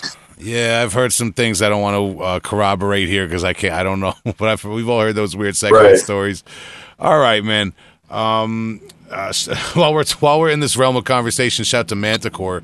uh, who I had on the show recently too. Man, they're kind of in that realm of uh, of uh, death aura atmosphere, death metal and black. You said metal. Manticore, right? yeah, Manticore. Yeah, they Yeah, Manticore is sick as fuck, dude. I have some Manticore records. Yeah, real. they're they're into that evoking the aura of death live too, man. They might need the Lysol when they play too. So Yeah, um, nah, they're gross. Yeah, their, their, their, their new their new album is gross in a good way. But um, all right, so getting so so getting back again, Hot Graves strongly recommended for the listeners too, especially if maybe you just uh, got this episode going because you know Wharflurch, um, or because you just listened to the, sh- the show. That that's definitely something that you should give a spin. And you, you said you guys have something new coming out, right? Oh yeah, dude. We have a full length album coming out, man. Recorded it's pretty, uh, it's gonna be pretty good. Sorry, No, all, good, man. So it's recorded I don't want to say too much about it, but like, yeah, it's it's just we're waiting, man. It's gonna come out though. Got it. All right. And and then as far as well, before I ask, before I kind of close up with Wharflurch uh, and ask you what's new with that quickly, I do want to get a big shout out to Plasmodulated. Um, which, oh, right on, man. Yeah, well, that's like if I got that right, that's kind of like your latest release of anything, right? Because you put out the self-titled 2022 EP, right? Yeah, yeah. I that was my like my little solo thing, man. And like uh I actually just got a box of CDs from the label of that uh like two days ago. So I'm very, very excited about that. What label was that? Personal Records out of Mexico. Personal Records. Okay. And um that's a cool I saw something online. Is it true? I'm not a guitarist. I wouldn't know. Is this in standard tuning plasmodulated? It's in E flat standard, yeah. It's not drop tuning at all. It's just an E flat. It's like how Eddie Van Halen might play death metal or something, you know? Beautiful. I know because I noticed there was some really cool what people might identify more as like traditional heavy metal guitar work uh, going on there in plasmodulated. Aside from the the, ty- the typical like brutal dark death metal uh, that was there, did you choose that tuning for a special reason? Well, um, I don't know. Yeah. So I was like, I just had, I don't know, I just had this idea to like make some old school, yet new school. I don't know. I was trying to mix up the thrash and the, the old school death metal thing, but make it like brutal style with the super low vocals. So I wanted to make the like riffs be really chunky and kind of like up tuned, but the vocals to be really low and like guttural. You know what I mean? Okay, definitely, man. I I, I hear it, and I, I think it's a good mix. Um, and it, it's because there's like a lot of clarity, but you still have there's there's some guitarists who've told me that you you can get the most heavy, uh, brutal riffs out of standard tuning. Um, I know some guitarists who've I kind of I mean, well, I felt like you know I get what you're saying, and it's like I felt like it was a challenge. It was like, man, can I make this feel like death metal? You know what I mean? And not and not feel like thrash metal. You know what I mean? Mm, like that was my challenge because I wanted to like kind of harken back to the era where everything was like right on the edge from being thrashed to death. You know what I mean? But like, you know, more death metal in an intent of riff. yeah, if I, that makes sense. yeah, I feel like Florida back in the day was ground zero for that, for like the the line between thrash metal and death metal, especially from like a technical guitar kind of mindset. Yeah, man, for sure. Cause like there was all these bands that were like they were kind of crossovers shit. Like there was a band called Raped Ape from Florida that was Yeah. super sick. You know them?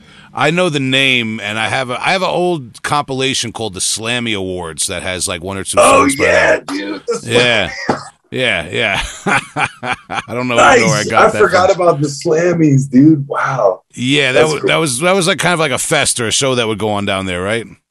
Uh, it was like a bullshit little award thing. It was based around a magazine. Okay.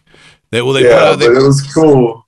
It was cool. I think about, I, th- I think I actually now that I remember where I bought it from like a used CD store many many years ago because I I recognized Malevolent Creation and the rest of the Oh, bands it were is.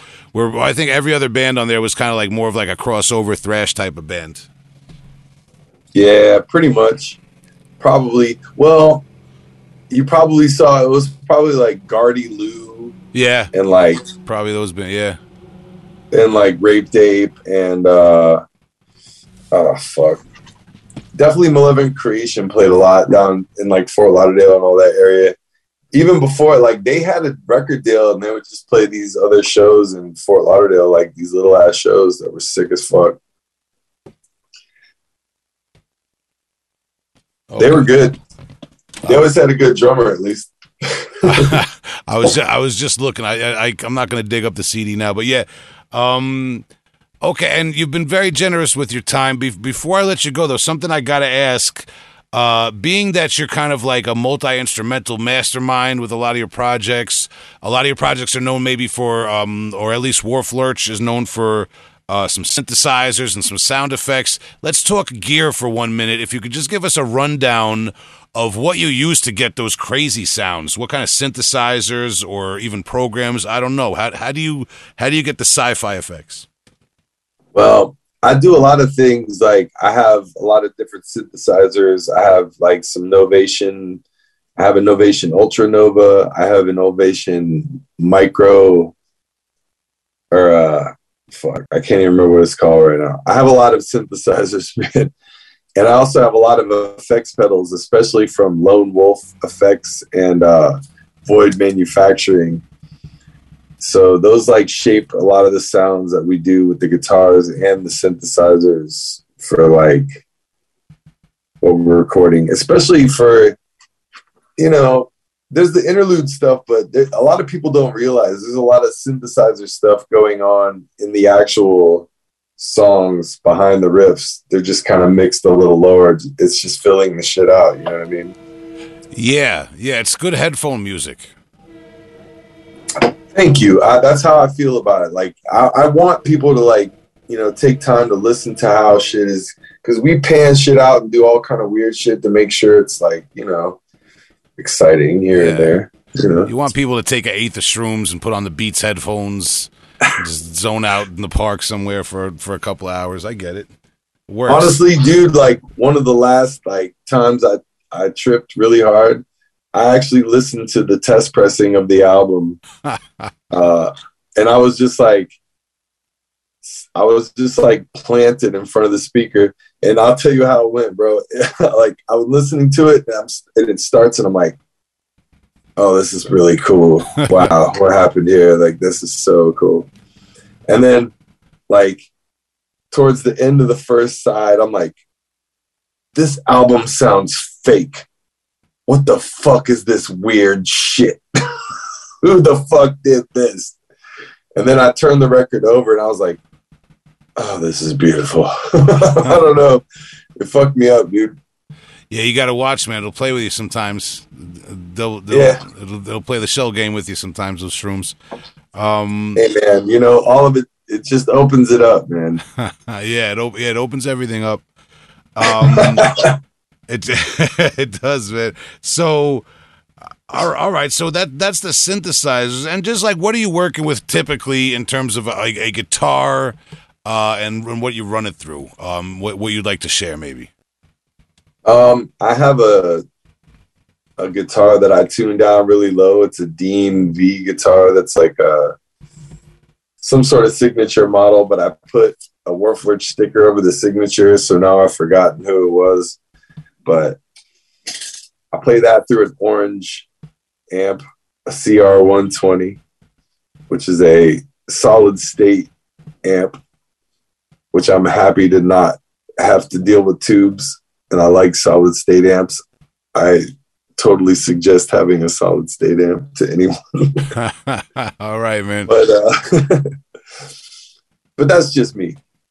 Um, but Steven has like, I mean, we have like loan, we have a, a sponsorship actually, but like we still love all this shit. But Lone Wolf Effects and Void Manufacturing gives us a lot of like good effects stuff so we can make our psychedelic nightmares happen on stage and in the studio. So we got to give a shout out to that. But mostly, uh, I mean, Steven has like a Randall head, maybe, I think. Can't remember. Haven't seen it in so long.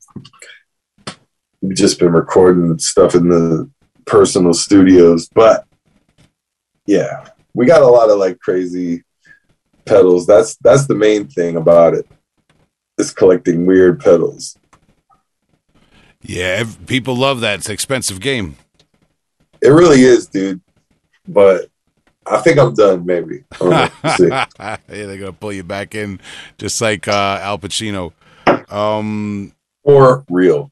uh, uh, yeah, shout out to all our pedal heads out there, man. Um, now, all right, so uh, we're gonna give you the opportunity to plug and promote any upcoming uh, shows or our albums or any any other things that we might have missed out on talking about. But I'm gonna ask you the typical heavy hole podcast line of questioning now, uh, which is: Could you recommend for me and the listeners? One newer album or release, EP, demo, whatever, and one older one. Uh, no strict, stringent rules, just something from a little bit back in the day and something a little bit more recently by your standards. And I'm going to throw in a bonus round. Uh, throw recommend a ska record for us.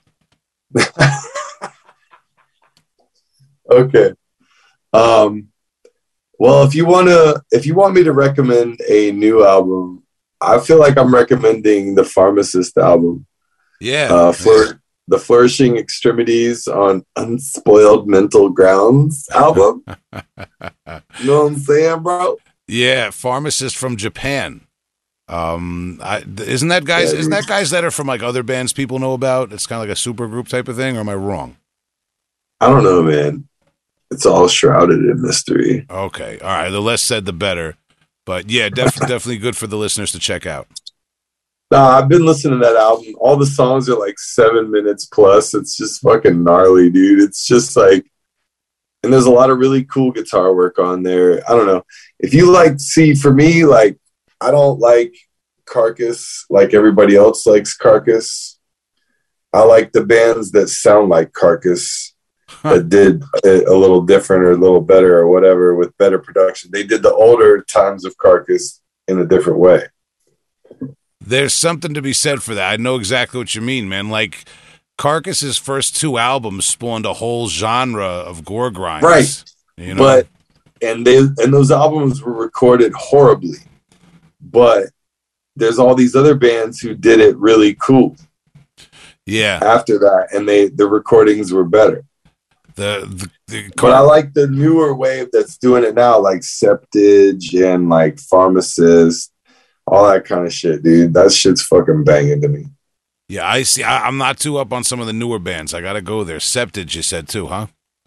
septage yeah All oh man yeah they're from uh denmark i think yeah All right, sweet man. Yeah, I see. That's a because I, got so I was really into the '90s wave, like Dead Infection and Squash Bowels and Regurgitate and that whole gore, and then like the Razorback wave in the early 2000s when they were really aping Impetigo and Carcass. yeah yeah yeah that shit, sure. that shit was cool, man. I'm not so up on the latest wave. yeah but back then back then i was like definitely aware of all of those releases too you know what i mean i was like very hype about all that shit that's so funny man because i don't even care about shit like that that much these days but like this stuff i don't know it's like a little different yeah, because they're like hitting on that Heartwork era a little harder you know what i mean but they're still including the old stuff like the you know like the fucking yeah yeah. If you can hit all that noisy gore grind stuff with a little bit of the sweet melody, uh, Yeah. there's a, there's a sweet spot to be had there. oh Definitely. Uh, and what about okay? So what about something a little bit older then? Like an old like death metal Any- a little bit older? Any genre, any let's talk about we're going to talk about something just just a little bit older right now. Go for it. That's we're to talk about mithras. Mithras. uh on strange eons. You know that album? No, no, I, I'm I'm listening. oh man. It's like okay i guess it came out in like 2016 maybe late 2016 it's like uh mithras they've they put out a bunch of albums i don't know. I guess they're kind of considered tech death or something like that but i don't know. I don't really consider them like that. They're like a punky version of it if, if that but like i don't know. They made an album that's like cosmically fucking super lit heavy as hell the lyrics bring me to my knees, man. They're fucking beautiful. Like the idea, like these like extra huge cosmic ideas that they drop in these lyrics are fucking sick, bro. And how is the band name spelled? M I T H R A S. Okay, Mithras. All right, that's that's something to look up, man. Definitely for me and the listeners. I'm not familiar with that. I mean, they have classic albums that like came out a while ago that people regard well. But like listen to the last album and read the lyrics along. Cause like I know you'll appreciate it, man. Cause like so for me, I'm gonna just keep it real right now. Like uh listening to like artificial brain albums and like reading along with the lyrics is like it hits way different. You have to like really know what the shit is saying to feel like why the music does what it does. Hmm. You feel me? Yeah, yeah. I, So it's like, I- so you want to listen to the lyrics. Like, if you can't understand what they're saying, obviously, you want to like read the lyrics and feel the whole thing happening at one time, you know, like, and I feel like Mithras is another one of those albums, like, on, like, they, they really make it to where like you have to follow the whole thing along to get the vibe. Well, I I appreciate that insight, and I, I, I mean, that's kind of like a big part of what I do is the idea that you can't understand any of the vocals, but if you follow along with the lyrics, there is something being said. You have to, Underneath you have you to go, man. You have to go in and, and wonder why the hell, you know. it's a mystery. It's one of the mysteries of the universe. you know, you know Why the hell somebody put the lyrics to this? why would you Yeah, you gotta it? fucking figure it out, bro. Why would you And that's it? what was beautiful to me about all that shit. Cause like every time I've really wondered, I've I've been like amazed. I've been delighted. I've been so fucking, you know, enraptured with the shit that I found. You know what I mean? A hundred percent. And now let let's flip it for a second. Let's let, let, let's say this. Let's say I'm like your death metal friend who has no idea what ska is and thinks it's like pop punk or something. Uh, what what album would you recommend they check out? What ska out or ska oriented or adjacent album? I don't know. I would recommend checking out like a Trojan Records ska, like um like a like some sort of compilation or something like that. Yeah, yeah. Tro- You know what I mean? Don't listen to no white people playing this shit first.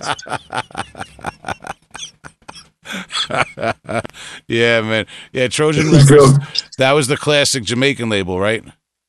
yeah, yeah. I mean, like that's a that's a good one. Like, cause like you got to think about it. Like Jamaican music went in waves. In the early waves, it was ska. In like the late or the mid '60s or whatever, and then it turned into rock steady, and then they slowed it down a little more, and it turned into reggae. Right? You know what I mean? Okay. there's a whole like paradigm shift for how the the music was performed and how it was called.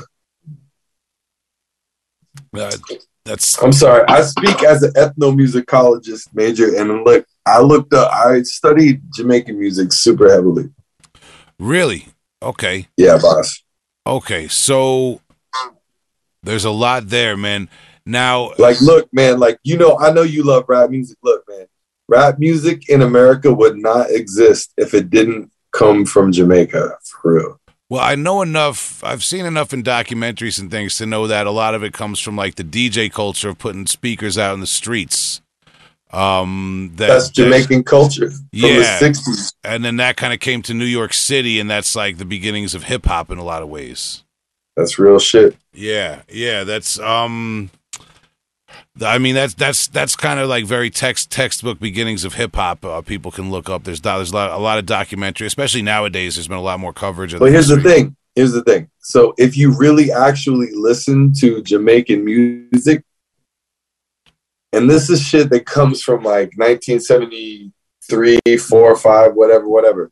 You can hear people in Jamaica just rapping on the beat, just like anybody in America would do, like five or six years later. I mean, that shit's on records. You know Yeah. what I mean?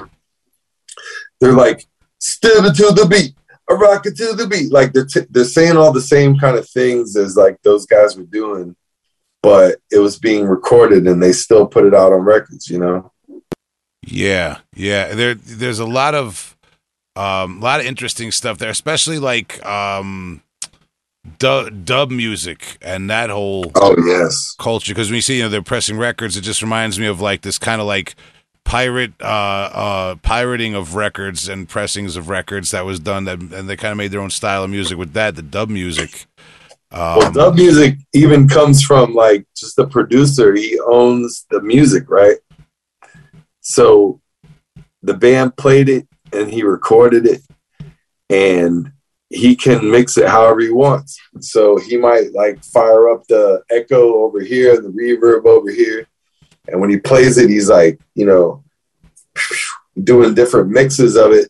So he can record like five, six, seven different mixes of the same beat that was played by just a certain number of musicians, but just with different, you know, things being pulled in and brought back out and all that kind of shit. So that's where dub culture comes from. I just got the sickest idea for a bootleg a cappella remix of the latest Artificial Brain album. But um but we'll never who knows? Yo, I want that so bad, baby. With just like little little like uh, like heavily reverbed sound effects in the background, you know. oh man, dub style. But um Honestly, that would be the sickest shit ever though. Like like people would listen to that. some there's Especially if I did. nowadays it's wide open, man. Um we'll we'll talk. because cause it I was got you. there's a lot of there's a lot of ideas that started off as jokes. Who knows? Uh Dude, I don't give a fuck. To me, like when my homies used to hang around and joke about shit and then not do it, I would get mad. I'm like, why didn't we do that thing we were joking about? They're like, whatever, dude. And I'm like, no, we could have did it. Like, nah, fuck that. Let's do everything, you know? Yeah, I don't get me started, man. I'll get some of my bandmates angry who listen to the show. Shout out to them, man, because I'm always I, I I'm full of ideas, and not everyone necessarily sees things the way I do, man. You know how it goes. No, true. Okay, yeah, we got to pump the brakes. Hold up. yeah. but um, wow. So all right, uh, I had you on a long time. You threw me for a loop just now with that. What'd you say? Music. What what was it that you studied?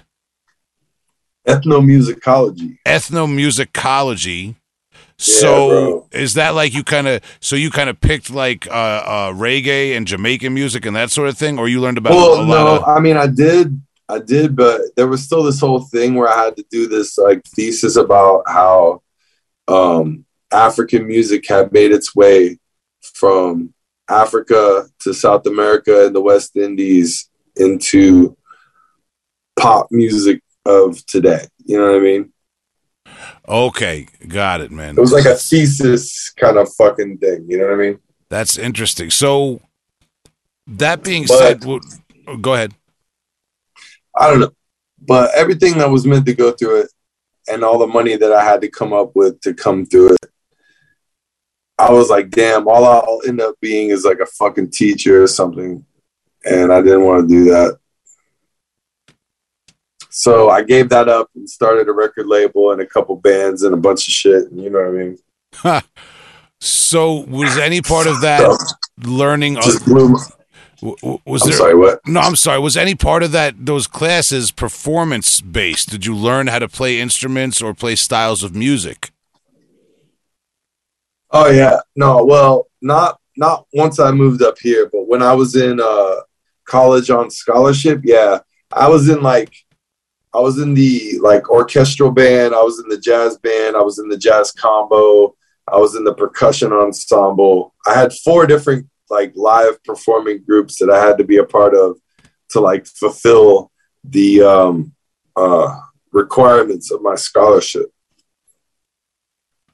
Okay, wow. So that gives people a little bit more insight into your background and maybe why we hear such a wide array of influence maybe or or, or kind of like a, a leaning into different influences in Wharflurch and other projects that you've been involved in. Um even uh, plasmodulated maybe is that you, you you do have a very broad spectrum of experience and like you know and you do have a lot of i guess we'll just say like formal training musically That is kind of true. I do have a certain amount of formal training musically. Yes, that is true. That is very true. do you do you I mean, I do have a college degree on it too, as well. well well yeah i mean, But like, but like, it was like this. the college degree has nothing to do with how I play guitar. You know what I mean? It's it's kind of weird. I mean, it's kind of. It might be hard to draw like a direct line, but I'm just saying.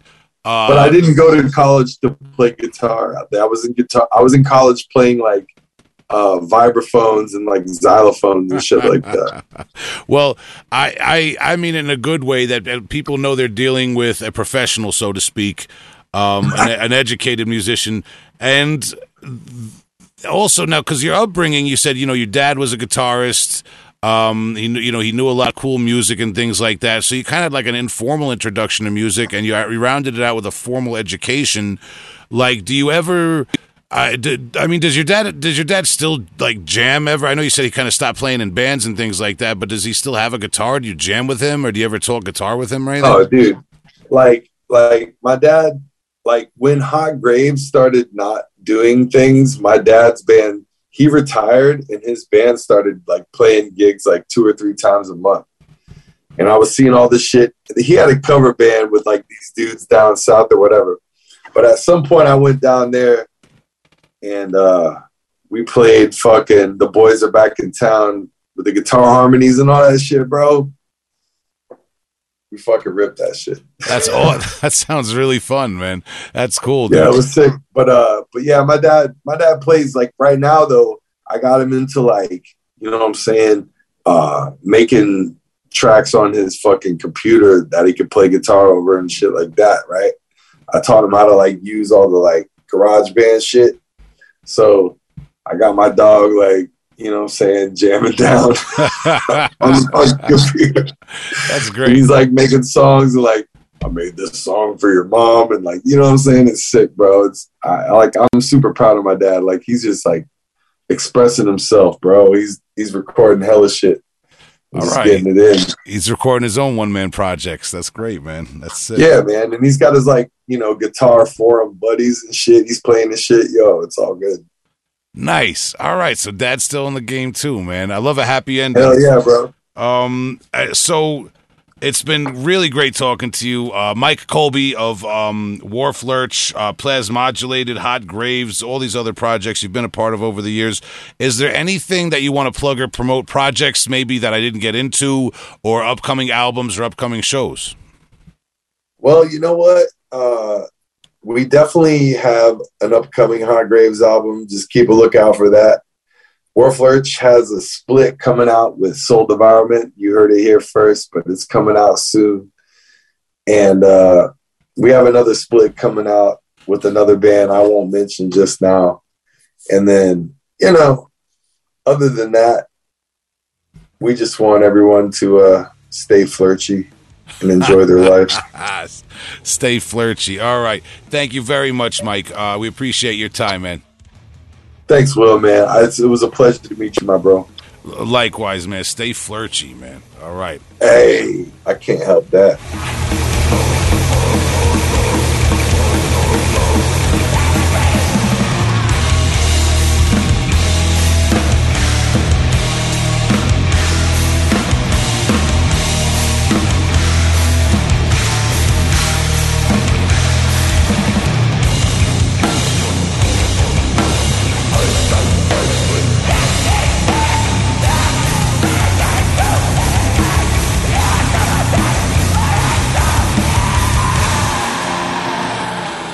Right. Thank you very much uh, to our special guest tonight. We hope you check out Wharflurch and all the other music we just discussed.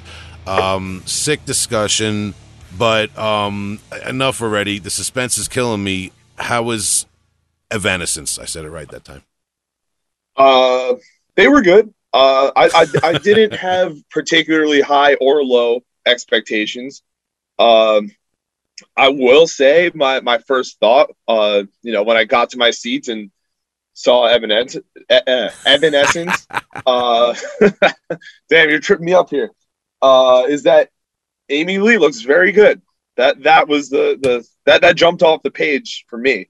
She she looked good, sounded good. Uh, Evanescence is not my uh, typical strain of uh, gothic metal. Uh, I, I, I don't really uh, go towards the, the, the operatic vocals, but uh, you know, I, I think she's an undeniable vocal talent. I think anyone could tell you that. I think the you know the 13 million records or however much they sold speaks to that. You know, so uh, respect. And then uh, Korn was great.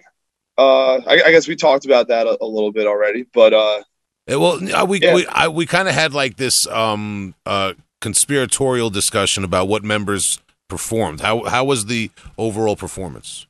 the, the overall performance was great. Uh, they really didn't play a whole lot of like newer stuff, which I was happy. They did a lot of, uh, you know, they played Twist. They played Porno Creep, which is a deep cut off uh, Life is Peachy.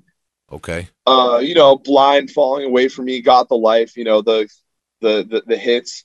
Uh, my, my my biggest complaint was that they did three songs off the self-titled, but in a medley instead of separate. So, you know, they, you know, J- JD got on the mic. He was like, "You guys ready to hear some old old shit?" And you know, he got me hyped. They played Ball Tongue, which is my favorite Korn song. Uh, so I, you know, I, I was uh, I was vibing out to it, and then um, like 90 seconds in, they change it to. Uh, nope. I, I think they went right into Need to, which, if if my memory serves me, is the third track on the self-titled, right after Ball Tongue, and then I think they did the like breakdown from Predictable too. Yeah. So that, so they did like a little like five minute three song medley, and it's like th- those are the songs that I'm going to hear. So I want to hear them played uh, in full.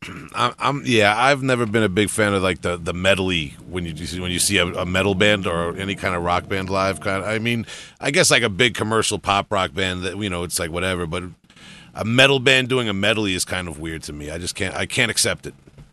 Definitely. Yeah. And uh, they, they did bust out a little uh, one by Metallica cover at the very end. Like j- just the, the darkness imprisoning me part. Okay. But uh, That makes sense. it, it kind of threw me for a loop. They did, I want to say they, so they, they did uh, Freak on a Leash and had Amy Lee from Evanescence come out and do it with him. For for uh, longtime Korn fans, you may know that they did that rendition of the song on their 2004 Unplugged live album, and uh, you know with different instrumentation. So th- I guess now that they're touring with Evanescence, they're doing uh, you know the the fully amplified metal version of Freak on a Leash, That'll featuring Amy Lee. that'll take you right back to uh, using the payphone outside of Tower Records. Call your mom and go home, man. That's that's some nostalgic shit right there. Amy Lee and Korn. Uh, yeah. people- Are you aware of the death metal connection with Evanescence? Uh, I, no, no, no. Let's break it down. Let's break it down. Heavy, this is a Heavy Hole podcast exclusive right now. Uh, so I, I'm sure you're aware of the band uh, Shredded Corpse from Arkansas. Okay. Uh, uh, I mean, I I know the name. I'm not like you know. I don't. I don't. I don't believe I own any of their merch. Shout shout to them. Uh, yeah, Wild Rags Records put out their Exhumed and Molested full length in 1996, and I want to say one of the guitar players went on to be a founding member of Evanescence. I feel like uh somebody told me about this at some point. I'm not just saying that, but um, I think I looked this up once. Now hold on a second, man. We're gonna go. Shout out to Metal Archives. Uh, I don't know what we're doing on the show without them. Um, that's that's interesting, man. Hold on a second. All right, so so so I, I got it right here. This guy Rocky Gray from uh, Jacksonville, Arkansas. He is on every Shredded Corpse release, credited uh, with vocals, guitars, and bass. Some he's doing keyboards as well, and uh, he played drums for Evanescence from 2002 to 2007, which uh, sounds that that sounds like the heyday of like you know when that uh you know that that that first record of theirs really like blew up. I hope he got a, a good lawyer and a check. That would be Me good too. for him. Yeah. Yeah. Wow. yeah, he, he's he's really get, getting the letting it trickle down for all us death metal guys. And, and but ju- just for the listeners, I lied. I do own Shredded Corpse merch. I own the Cold Still Earth comp CD. Uh, I, knew I knew that name from somewhere, man. Admittedly, I haven't listened to that in a good long time, but now I got to go back and check that out. I don't believe it was as nuanced as uh, Ev- Evanescence. Um, uh, wow, man, that's crazy. Okay, so uh, but we also said that we were gonna before we get out of last weekend and start telling you about upcoming shows. Um, while I got Sam here, we were gonna tell you about we performed with uh, man. That was crazy. Those guys were nuts. It was fucking awesome. They they they sounded heavy as fuck. Uh, I I got to see them one other time earlier this year at uh, Maryland Death Fest. I want to say they they played the first day, the same day as Mortician, and uh, I actually I liked it better at Vitus. I I I thought the the more intimate setting. Uh, you know, it was more befitting to their sound. I would say they they, they sounded crushing. I I think their like dual vocal thing they got going on is really fucking sick. Uh, yeah, just a brutal, gross, old school death metal band, and it, it, it was a honor to play with them. And uh, it, it's just cool that uh, exsanguinated of all, all the bands that either of us are in got to do it because I think we are kind of trying to, you know, carry that that sound a little bit like that you know, northeast, east coast, uh, you know, just grimy, brutal, old school, doomy death metal. Definitely, I, I thought it was a good fit. definitely an influence. Um, always, man. I mean, in terms of vocals, those guys. I just, I got to give it up to um, guys from a certain generation that are out there doing it and just kind of like really pulling off the music that's on albums from like 30 years ago. I mean, they they were certainly playing the the guitar and still doing the vocals. The vocals were just as sick and brutal as they always were. Um, I, I I did get the chance to meet uh, Chris and Mark from from Rottrevore briefly. Man, they they were not shy about mingling with the crowd. Chris handing out the business cards. Did you see that? Rottrevore business cards? They say underground death metal. No, I, I, I didn't get one of those. I, I got a I traded a shirt. Uh, I, I got some stickers, but I, I did not catch the business card. Yeah, yeah, man. Um, a shout to uh, Chris from Rottrevore, man. He- we were talking about. Uh, here's something for the listeners, man. Uh, Chris uh, from Rottrevore had a theory that he was telling us about a band's sophomore album usually being their best album. That's a controversial topic. We'll get into that maybe on another heavy because I feel like if we go down that wormhole now, it's, it's gonna get it's gonna get hectic. But we might do that in the future. Maybe listeners drop your. It, it- it's funny because uh, I, I think I was talking to him earlier on in the night, and he was he was he the one that was wearing the monstrosity Imperial Doom shirt. Yeah, like the OG one, not like my um, new modern one. That's like yeah, so I. I I was telling him that I had I have a new modern one too, but it's uh it's for Millennium, which is their sophomore record, which uh okay. I, I don't know if people necessarily think I, I think it does get held in a high regard, but everyone always I, I think the album art kind of overshadows the record for some people because the, the album art is so jarring. But I I think it's cool. Like like my, my buddy uh Scum, shout out Scum, Scourge of Vinyl on Instagram.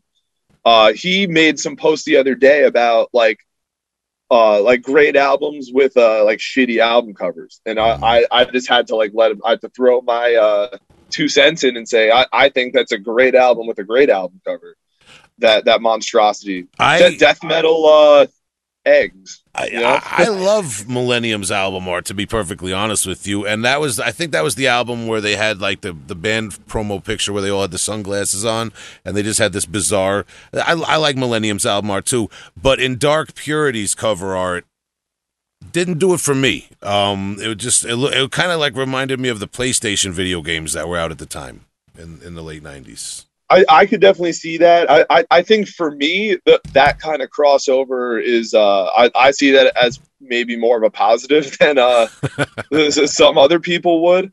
Oh yeah, well, I mean, in terms of like just the content alone, we're just talking about the album art. Um, yeah, we, we went from sophomore albums to album art. But um, Yeah, we're all over the place right now. it, but yeah, it, it's all good because we're talking about Millennium. I mean, I dropped real quick because I I thought about I tried to test this theory Chris had in my head, and I said to myself, well, dead infection. You got everyone loves Chapter of Accidents. Then cryptopsy, everyone loves none so vile. I mean, there's always exceptions to the rule. People argue back and forth, but in general, I think he had uh, an idea. Maybe maybe we'll get a little debate going. But I want to include um, more so because I think you prepared uh, upcoming shows and some upcoming. Um, uh, now that we talked about this, like you, you were not going crazy with Korn and um. Uh, I was definitely going a little crazy with Korn yeah, dude. uh, unleashed. What else is going on coming up? Uh, well, I mean, so this weekend we got the Reeking Aura LP release show at Amityville Music Hall. That's right. That's going to be if you're listening to this in time. That's tomorrow. That's going to be the third of September, Saturday, and people got to get there early at one o'clock. It's a matinee. Yeah, definitely. And uh, if, if you want your uh, double dose of uh, Tom and Rick, you, you, you- want you want to get in and out of uh, AMH early so you can uh, hit hit the LIE and get to Vitus for Oceans of Slumber and uh, Gray Skies Fallen. Yeah, that's right. Um, Tom and Rick doing double duty. Uh, two bands one day. You could do it. Yeah, don't mess around with that traffic. That traffic was nuts. The Rottrevore show. Uh, uh, coming out from Long Island to get into the city. We barely made it in time to play our set. We like just just all Yeah. barely made got it together. yeah, yeah, yeah, getting out to Brooklyn was uh, it was tough. It, it, it, it's for me. It's like it's the longest ten miles that anyone can drive. Probably, and I would say anywhere in the United States, probably. Yeah, yeah. It it was it was a lot. It was a crawl. Shout out to Adam Rotella. Adam came out to that show. Um, Yeah, sh- shout out Adam. I definitely have to get a exsanguinated tape in your hands. So yeah, yeah. I owe. I owe him a few tapes too, man. Um, that's the only currency Adam accepts is cassette tape. Um, big shout to him, and um, shout also to uh, we should say Ritual Mass and uh, is Steel and Bone Productions. What's that? Oh, and Vamatar. Yes. Yeah. I, I was saying Steel and Bone. Uh, Vicky and Phil for putting the show together. Absolutely, yeah. Good to see Vicky pop up there uh, in in New York. Um, uh, shout shout to her. Shout to everybody He involved. was at all the same shows I was at. Rottrevore, Eter- Eternal Champion, and Korn. I love it. Oh man, I got to uh, I got to get back out there on the streets. There's a lot of metal going on in Long Island. It's right out there in your face. Like I was telling you, October 18th, Judas Priest and Queensryche are going down, and I I think the next day Iron Maiden is doing Belmont Arena. Um, as are the Scorpions next week. Man, it's going crazy here on Long Island. What? So we we we dropped them with the the, the matinee, the doubleheader, Long Island to Brooklyn rally that um we're doing. You can get your double dose of Rick and Tom what else is going on? I mean, you're in like 18 bands yourself, drummer drummer on the run. Uh, what what shows are you playing coming up? And then maybe we'll get into some other stuff. Uh, so the following weekend, uh, NYC shootouts getting out to the Mid Atlantic region. We're hitting the pharmacy in uh, Philadelphia on September 9th, and then the Shamrock Inn in Baltimore, Maryland, with our friends in uh, Don't Start None and Fool's Game and Physical Altercation, Baltimore, Maryland. And I, I, I should say that Philadelphia show is with 10 slugs and cycle of abuse and scrutinize and harm assist. So a, a bunch of uh, homies in the uh, you know more hardcore beatdown scene. Uh, a, a lot of those bands, uh, you know, I, I I like seeing them. I like hanging out with them. Did you say Harm Assist? Harm assist. That yeah, that that's the first band. Like, And, and and to be to be fair, that that's the one I'm actually not familiar with on that line. Is is that like Pharmacist, but it's Harm Harm Assist? Uh, after saying it out loud, I think it might be that, but 'Cause that- uh, 'cause it- that's- it's ju- it's just spelled straight up like harm space assist. Okay, I, I don't know, man. Shout out to those guys. It's it's a good name. Um, Yeah. Moving on, we got Long Island Death Metal Takeover going down in September. Um, Actually, real quick before that, not to cut you off, but Okay, uh, on, okay. on September 12th, okay, which would be uh, two days after the NYC Shootout Baltimore gig, and one day after the Pearl Jam uh, Madison Square Garden gig, we have uh, the Blame God World Peace split release show at St. Vitus. Sweet. What's that? And that's uh, Backslider, Kidnapped, and Sinister Feeling on okay. that. So it's it's a it's a you know hardcore power violence, East Coast power violence gig through and through with uh, our our West Coast uh, friends World Peace coming in for that. What was the date? That is September 12th Okay. at the St. Vitus Bar, All right. Monday night. Gotcha. What's next? Uh, and then I, I think we got uh, th- that's probably at our weekend, the the next weekend, right? That's right, because it's the 16th. Uh, we're going down to Pennsylvania, right? Yeah, Wilkes-Barre. Yeah, we got Curry Donuts with the Virgos, Northeast PA's heaviest band. Uh, shout out Saba and Eli.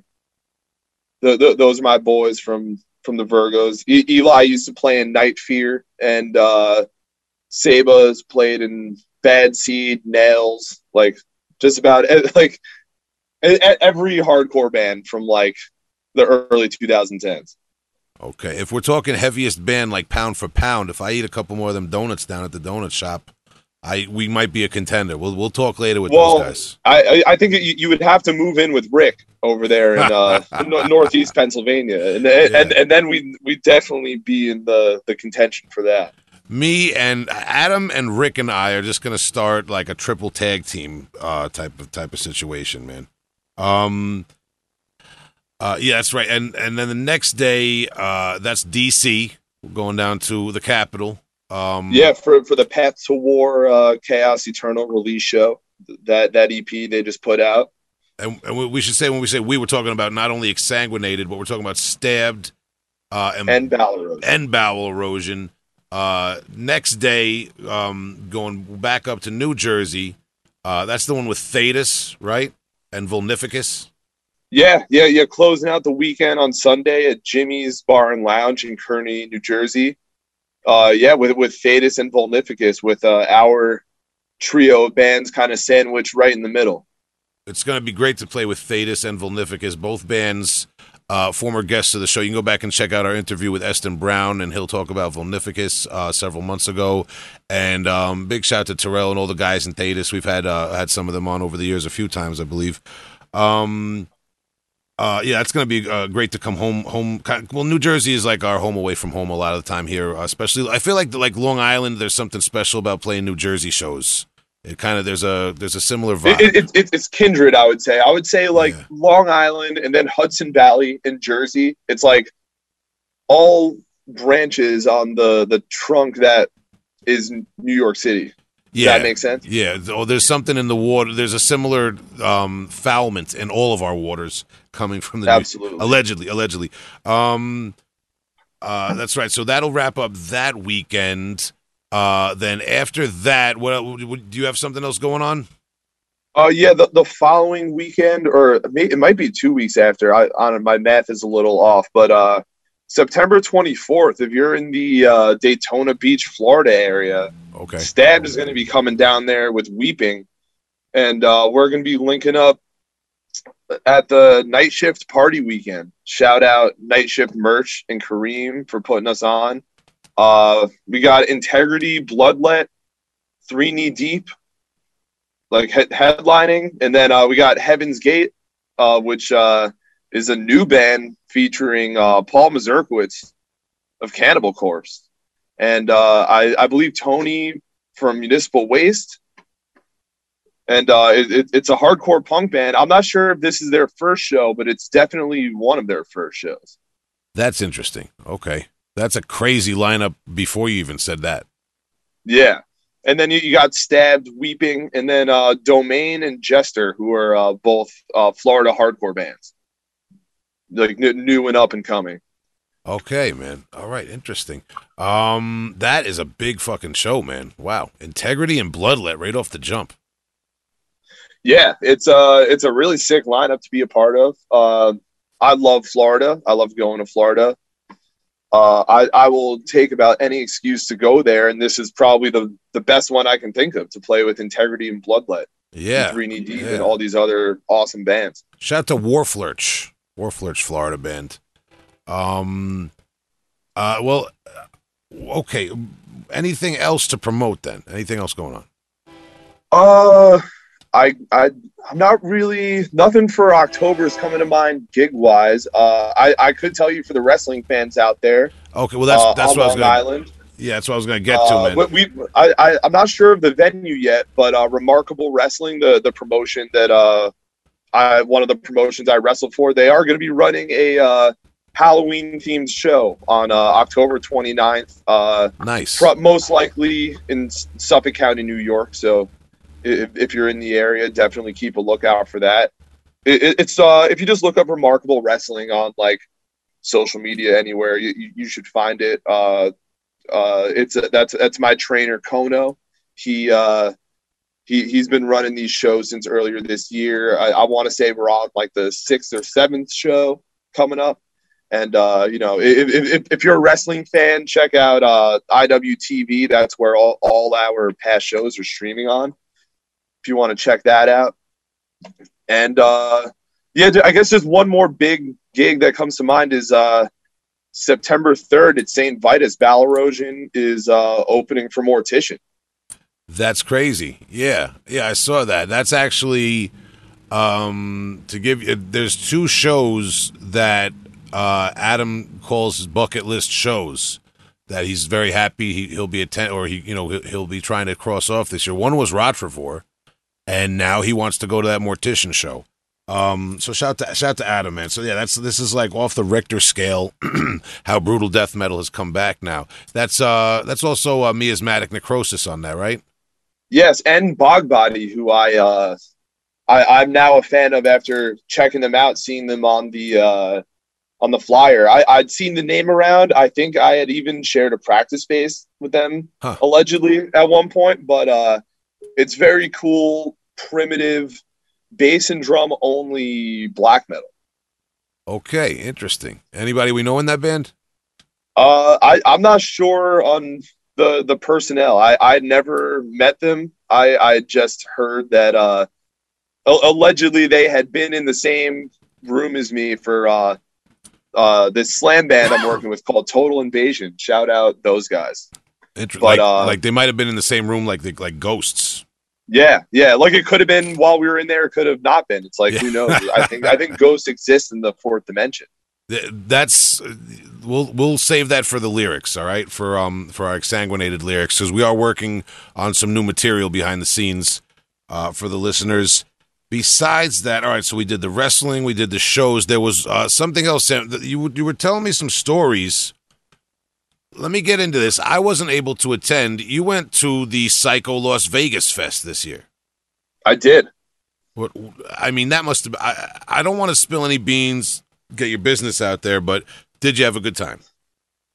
I, I had a great time. So uh, what what what ended up happening was uh, well, first of all, I mean, I Psycho Las Vegas is not really a fest that had like been on my radar like the same way like a Maryland Death Fest uh, would have. Uh, you know, like I I, I think that that festival kind of is rooted more in like the stoner metal realm, or maybe it was when it first started. So it was like my, my attention wasn't always really on it, but uh, like like in the past couple years, I like started to, you know just hearing people talking about going and whatnot, and uh, the the only reason I ended up going, I mean, besides the fact that uh, I definitely feel the need at this point that if Emperor Mercyful Fate announce a gig in the United States, that I have to be in attendance and uh, on some allegedly uh, mind altering substances. Uh, my, uh, my my my friends in uh, Sanguisugabog invited me to come stay in their room and you know comp me my tickets and room. So it, it was a very easy decision for me to go see two of my favorite bands of all time play their first uh, shows in North America in a very long time. Wow, man, that's amazing. Uh, shout to those guys at Sanguisugabog. And, well, off the rip, then, let's talk a little bit about Mercyful Fate. Here's another one. I'm going to throw another conspiracy theory, just like I did off the rip of Korn. Was it really King Diamond? Uh, I think it was. Okay. I I had seen King Diamond, you know, in the past uh, couple years. I've seen him. It, it seemed like the same guy that I saw with Slayer at Jones Beach in 2015. Okay. Uh, I I do really think it was him. I, I don't know if there's anyone else that would be able to like I don't think they'd be able to find a stand-in that could hit hit those uh you know that, that high falsettos. I just don't think it's possible. And and that, that's also coming off seeing uh I'm not gonna name names, but I, I I did see people at that festival play you know lip sync to a backing track. So I, I think you know the, the difference is very obvious when someone is actually singing versus when they're not. You, you know, I gotta say, I saw Frankie Valli a few years ago, and I saw Tony Bennett a few years ago, and Frankie Valli had so many he had, he had, uh, effects on his voice. You could definitely tell, man. Tony Bennett was he was he was off the rip. He was he, he still had it. Um, all right, I don't want to imply anything, man, about King Diamond, man. That's I was joking more. But um, what about uh, Emperor? How was that experience? Emperor was sick. It was so awesome that they played, you know, mostly stuff off, off, the first two. I think they might have done "Curse You All Men," which is the first track on their third record, but I, I like that song too. It was basically everything I, I could have asked for besides the the armor that they used to wear, on, you know, uh, on their earlier run. That that if, if they came out in uh you know in some chainmail like uh Jason from Eternal Champion did, I think that that would be the only thing that put it over the top. But uh, I I uh let, let's just say I, I engaged in some uh mind altering substances before Mayhem, and then Emperor played right after Mayhem, so it was a, just a very cool uh you know li- little rock block there of uh you know second wave Norwegian black metal that that I got to experience. All right. Wow. Um, uh, that sounds crazy, man. May I gotta I gotta get to one of those one day. Now, Yeah. And I, I, not to cut you off, but I, I had seen Mayhem like a handful of times, and I, I was definitely not as excited for Mayhem as I was for Emperor. But I was also very surprised at how much I was into Mayhem. Maybe I shouldn't have been given what I was engaging in earlier on that day, but uh, yeah, they they, uh, they they did a little costume switch at the very end. They came out, they played, you know, they, they were doing like robes, and like Attila was in his, uh, you know, regal medieval. Garb and whatnot, and then they, they, they went off stage, came back on, uh, no robes, just you know, blood and tattered clothes. Necro Butcher was on stage playing bass. They did Death Crush. It, it, it was awesome. And then yeah, that that kind of set the stage for Emperor to do their thing after that. Wow. All right. And then the, what Mercyful Fate did after that? Yeah, so Emperor was Friday, which was the first day. Oh, okay. that, that I was at the fest, and then Mercyful Fate was Sunday. So that they were kind of like they weren't like the last band, but they were like they like I, I think Rotting Christ and Raekwon played after uh Mercyful Fate, but it was at, at the pool Christ. stage. Rotting Christ and Raekwon. Yeah. I, I've never felt more like I was inside a simulation than when I, I saw Mercyful Fate and then went to a pool to watch Raekwon and GZA perform Wu Tang songs. Wow. All right, man. I got to get out to some of these fests uh, someday, man. Um, I got to leave the It- it- farm. it's a trip for sure. Got to leave the farm. Um, well, Sam, I, I really appreciate you uh, stepping aboard tonight, um, keeping me company, and filling us in. Uh, a man out in the streets, uh, getting all the shows, letting us know what's coming up. We hope that you uh, jotted down some of these dates and can attend some of these concerts that we talked about coming up. Um, and if you got your own concert experience, of course, we urge you, the listener, to call the voicemail. The number should be right there wherever you listen to the podcast um, and on our website and online. Leave your voicemail about your favorite show or a show coming up you'd like us to promote. Uh, you can also go to uh, Patreon. You can go to all the social medias. Heavy Holes there. Shout out to Tom and Justin working very hard behind the scenes, as always, for us. Uh, and shout out to our extended uh, network of Heavy Hole uh, team correspondents. Um, uh, shout out to Rick and Dave Gladding and everybody else out there. Um, and also, of course, shout out to Wharflurch. We hope you check out all the music we discussed in this episode. Thank you to them for their time. And uh, I think that should uh, do it, man. Um, Real quick, I, I just want to give a special shout out to Justin for coming to see Stabbed and All Out War on uh, the, the the Monday, which actually happened to be the day right after Psycho Las Vegas stabbed Jab, Ringworm, and All Out War was at uh, AMH, and uh, my uh, my, uh, my other weightlifting bandmate Mark and I were traveling back, and we we we had some uh, traveling difficulties. Let's say that uh, that we were very close to not being able to play the show, and then uh, we we still managed to uh, squeak out a, a, stab set at the very end there.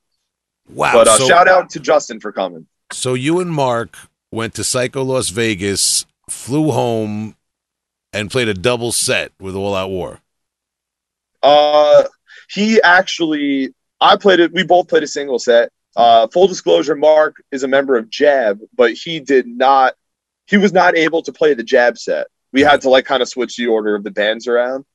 So so Jab had to play without him, and then Stabbed had to play after All Out War, which is uh wow a very d- a difficult thing to do, and I think anyone that's seen All Out War play would uh probably have to agree with that. Why? Because you guys were getting back so late from the airport.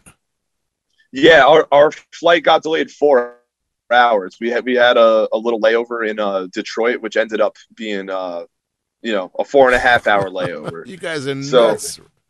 Jesus, man, you guys are nuts, man. You just that alone just makes this uh, upcoming tomorrow, September third matinee at one p.m. and then the uh, Gray Skies Fallen show at St. Vitus later on look easy. Um, hopefully the traffic's easy for us. Uh, wow, nuts, man. Uh, big shout out to Justin. It's also nuts that we had a Justin sighting. Uh, we always talk about it and joke about it on the show, but that's like a real life. I saw Justin in the wild. I, I, I lived it. Show. Yeah, yeah. Was he in the pit? What was he smoking cigarettes outside? Was he actually in the show? Uh, I I, I saw him at, at the bar area. That, that that's where I first spotted mm. him. He was definitely yes. smoking some cigarettes outside. Uh, natural, with, natural, uh, natural habitat yeah net natural habitat. Uh he he did he he actually it's funny because he came and he was like oh like i'm sorry i miss you guys. And i was like i got some uh i guess good news for you. Uh we're playing last. So he was like oh nice. I, n- I never got to see you before. So wow. Yeah that- I, I, guess uh, all things happen for a reason because uh now justin was able to see stabbed the stars aligned and not only did we get our first real life Justin sighting, where's Justin? He's at the All Out War show. It was it was a nice thing. He was at the All Out War show at the bar and, and smoking bogues and, and then going in to see us, us stabbed. So maybe if eh, eh, even if you played that show just for Justin, it was special enough just for that one.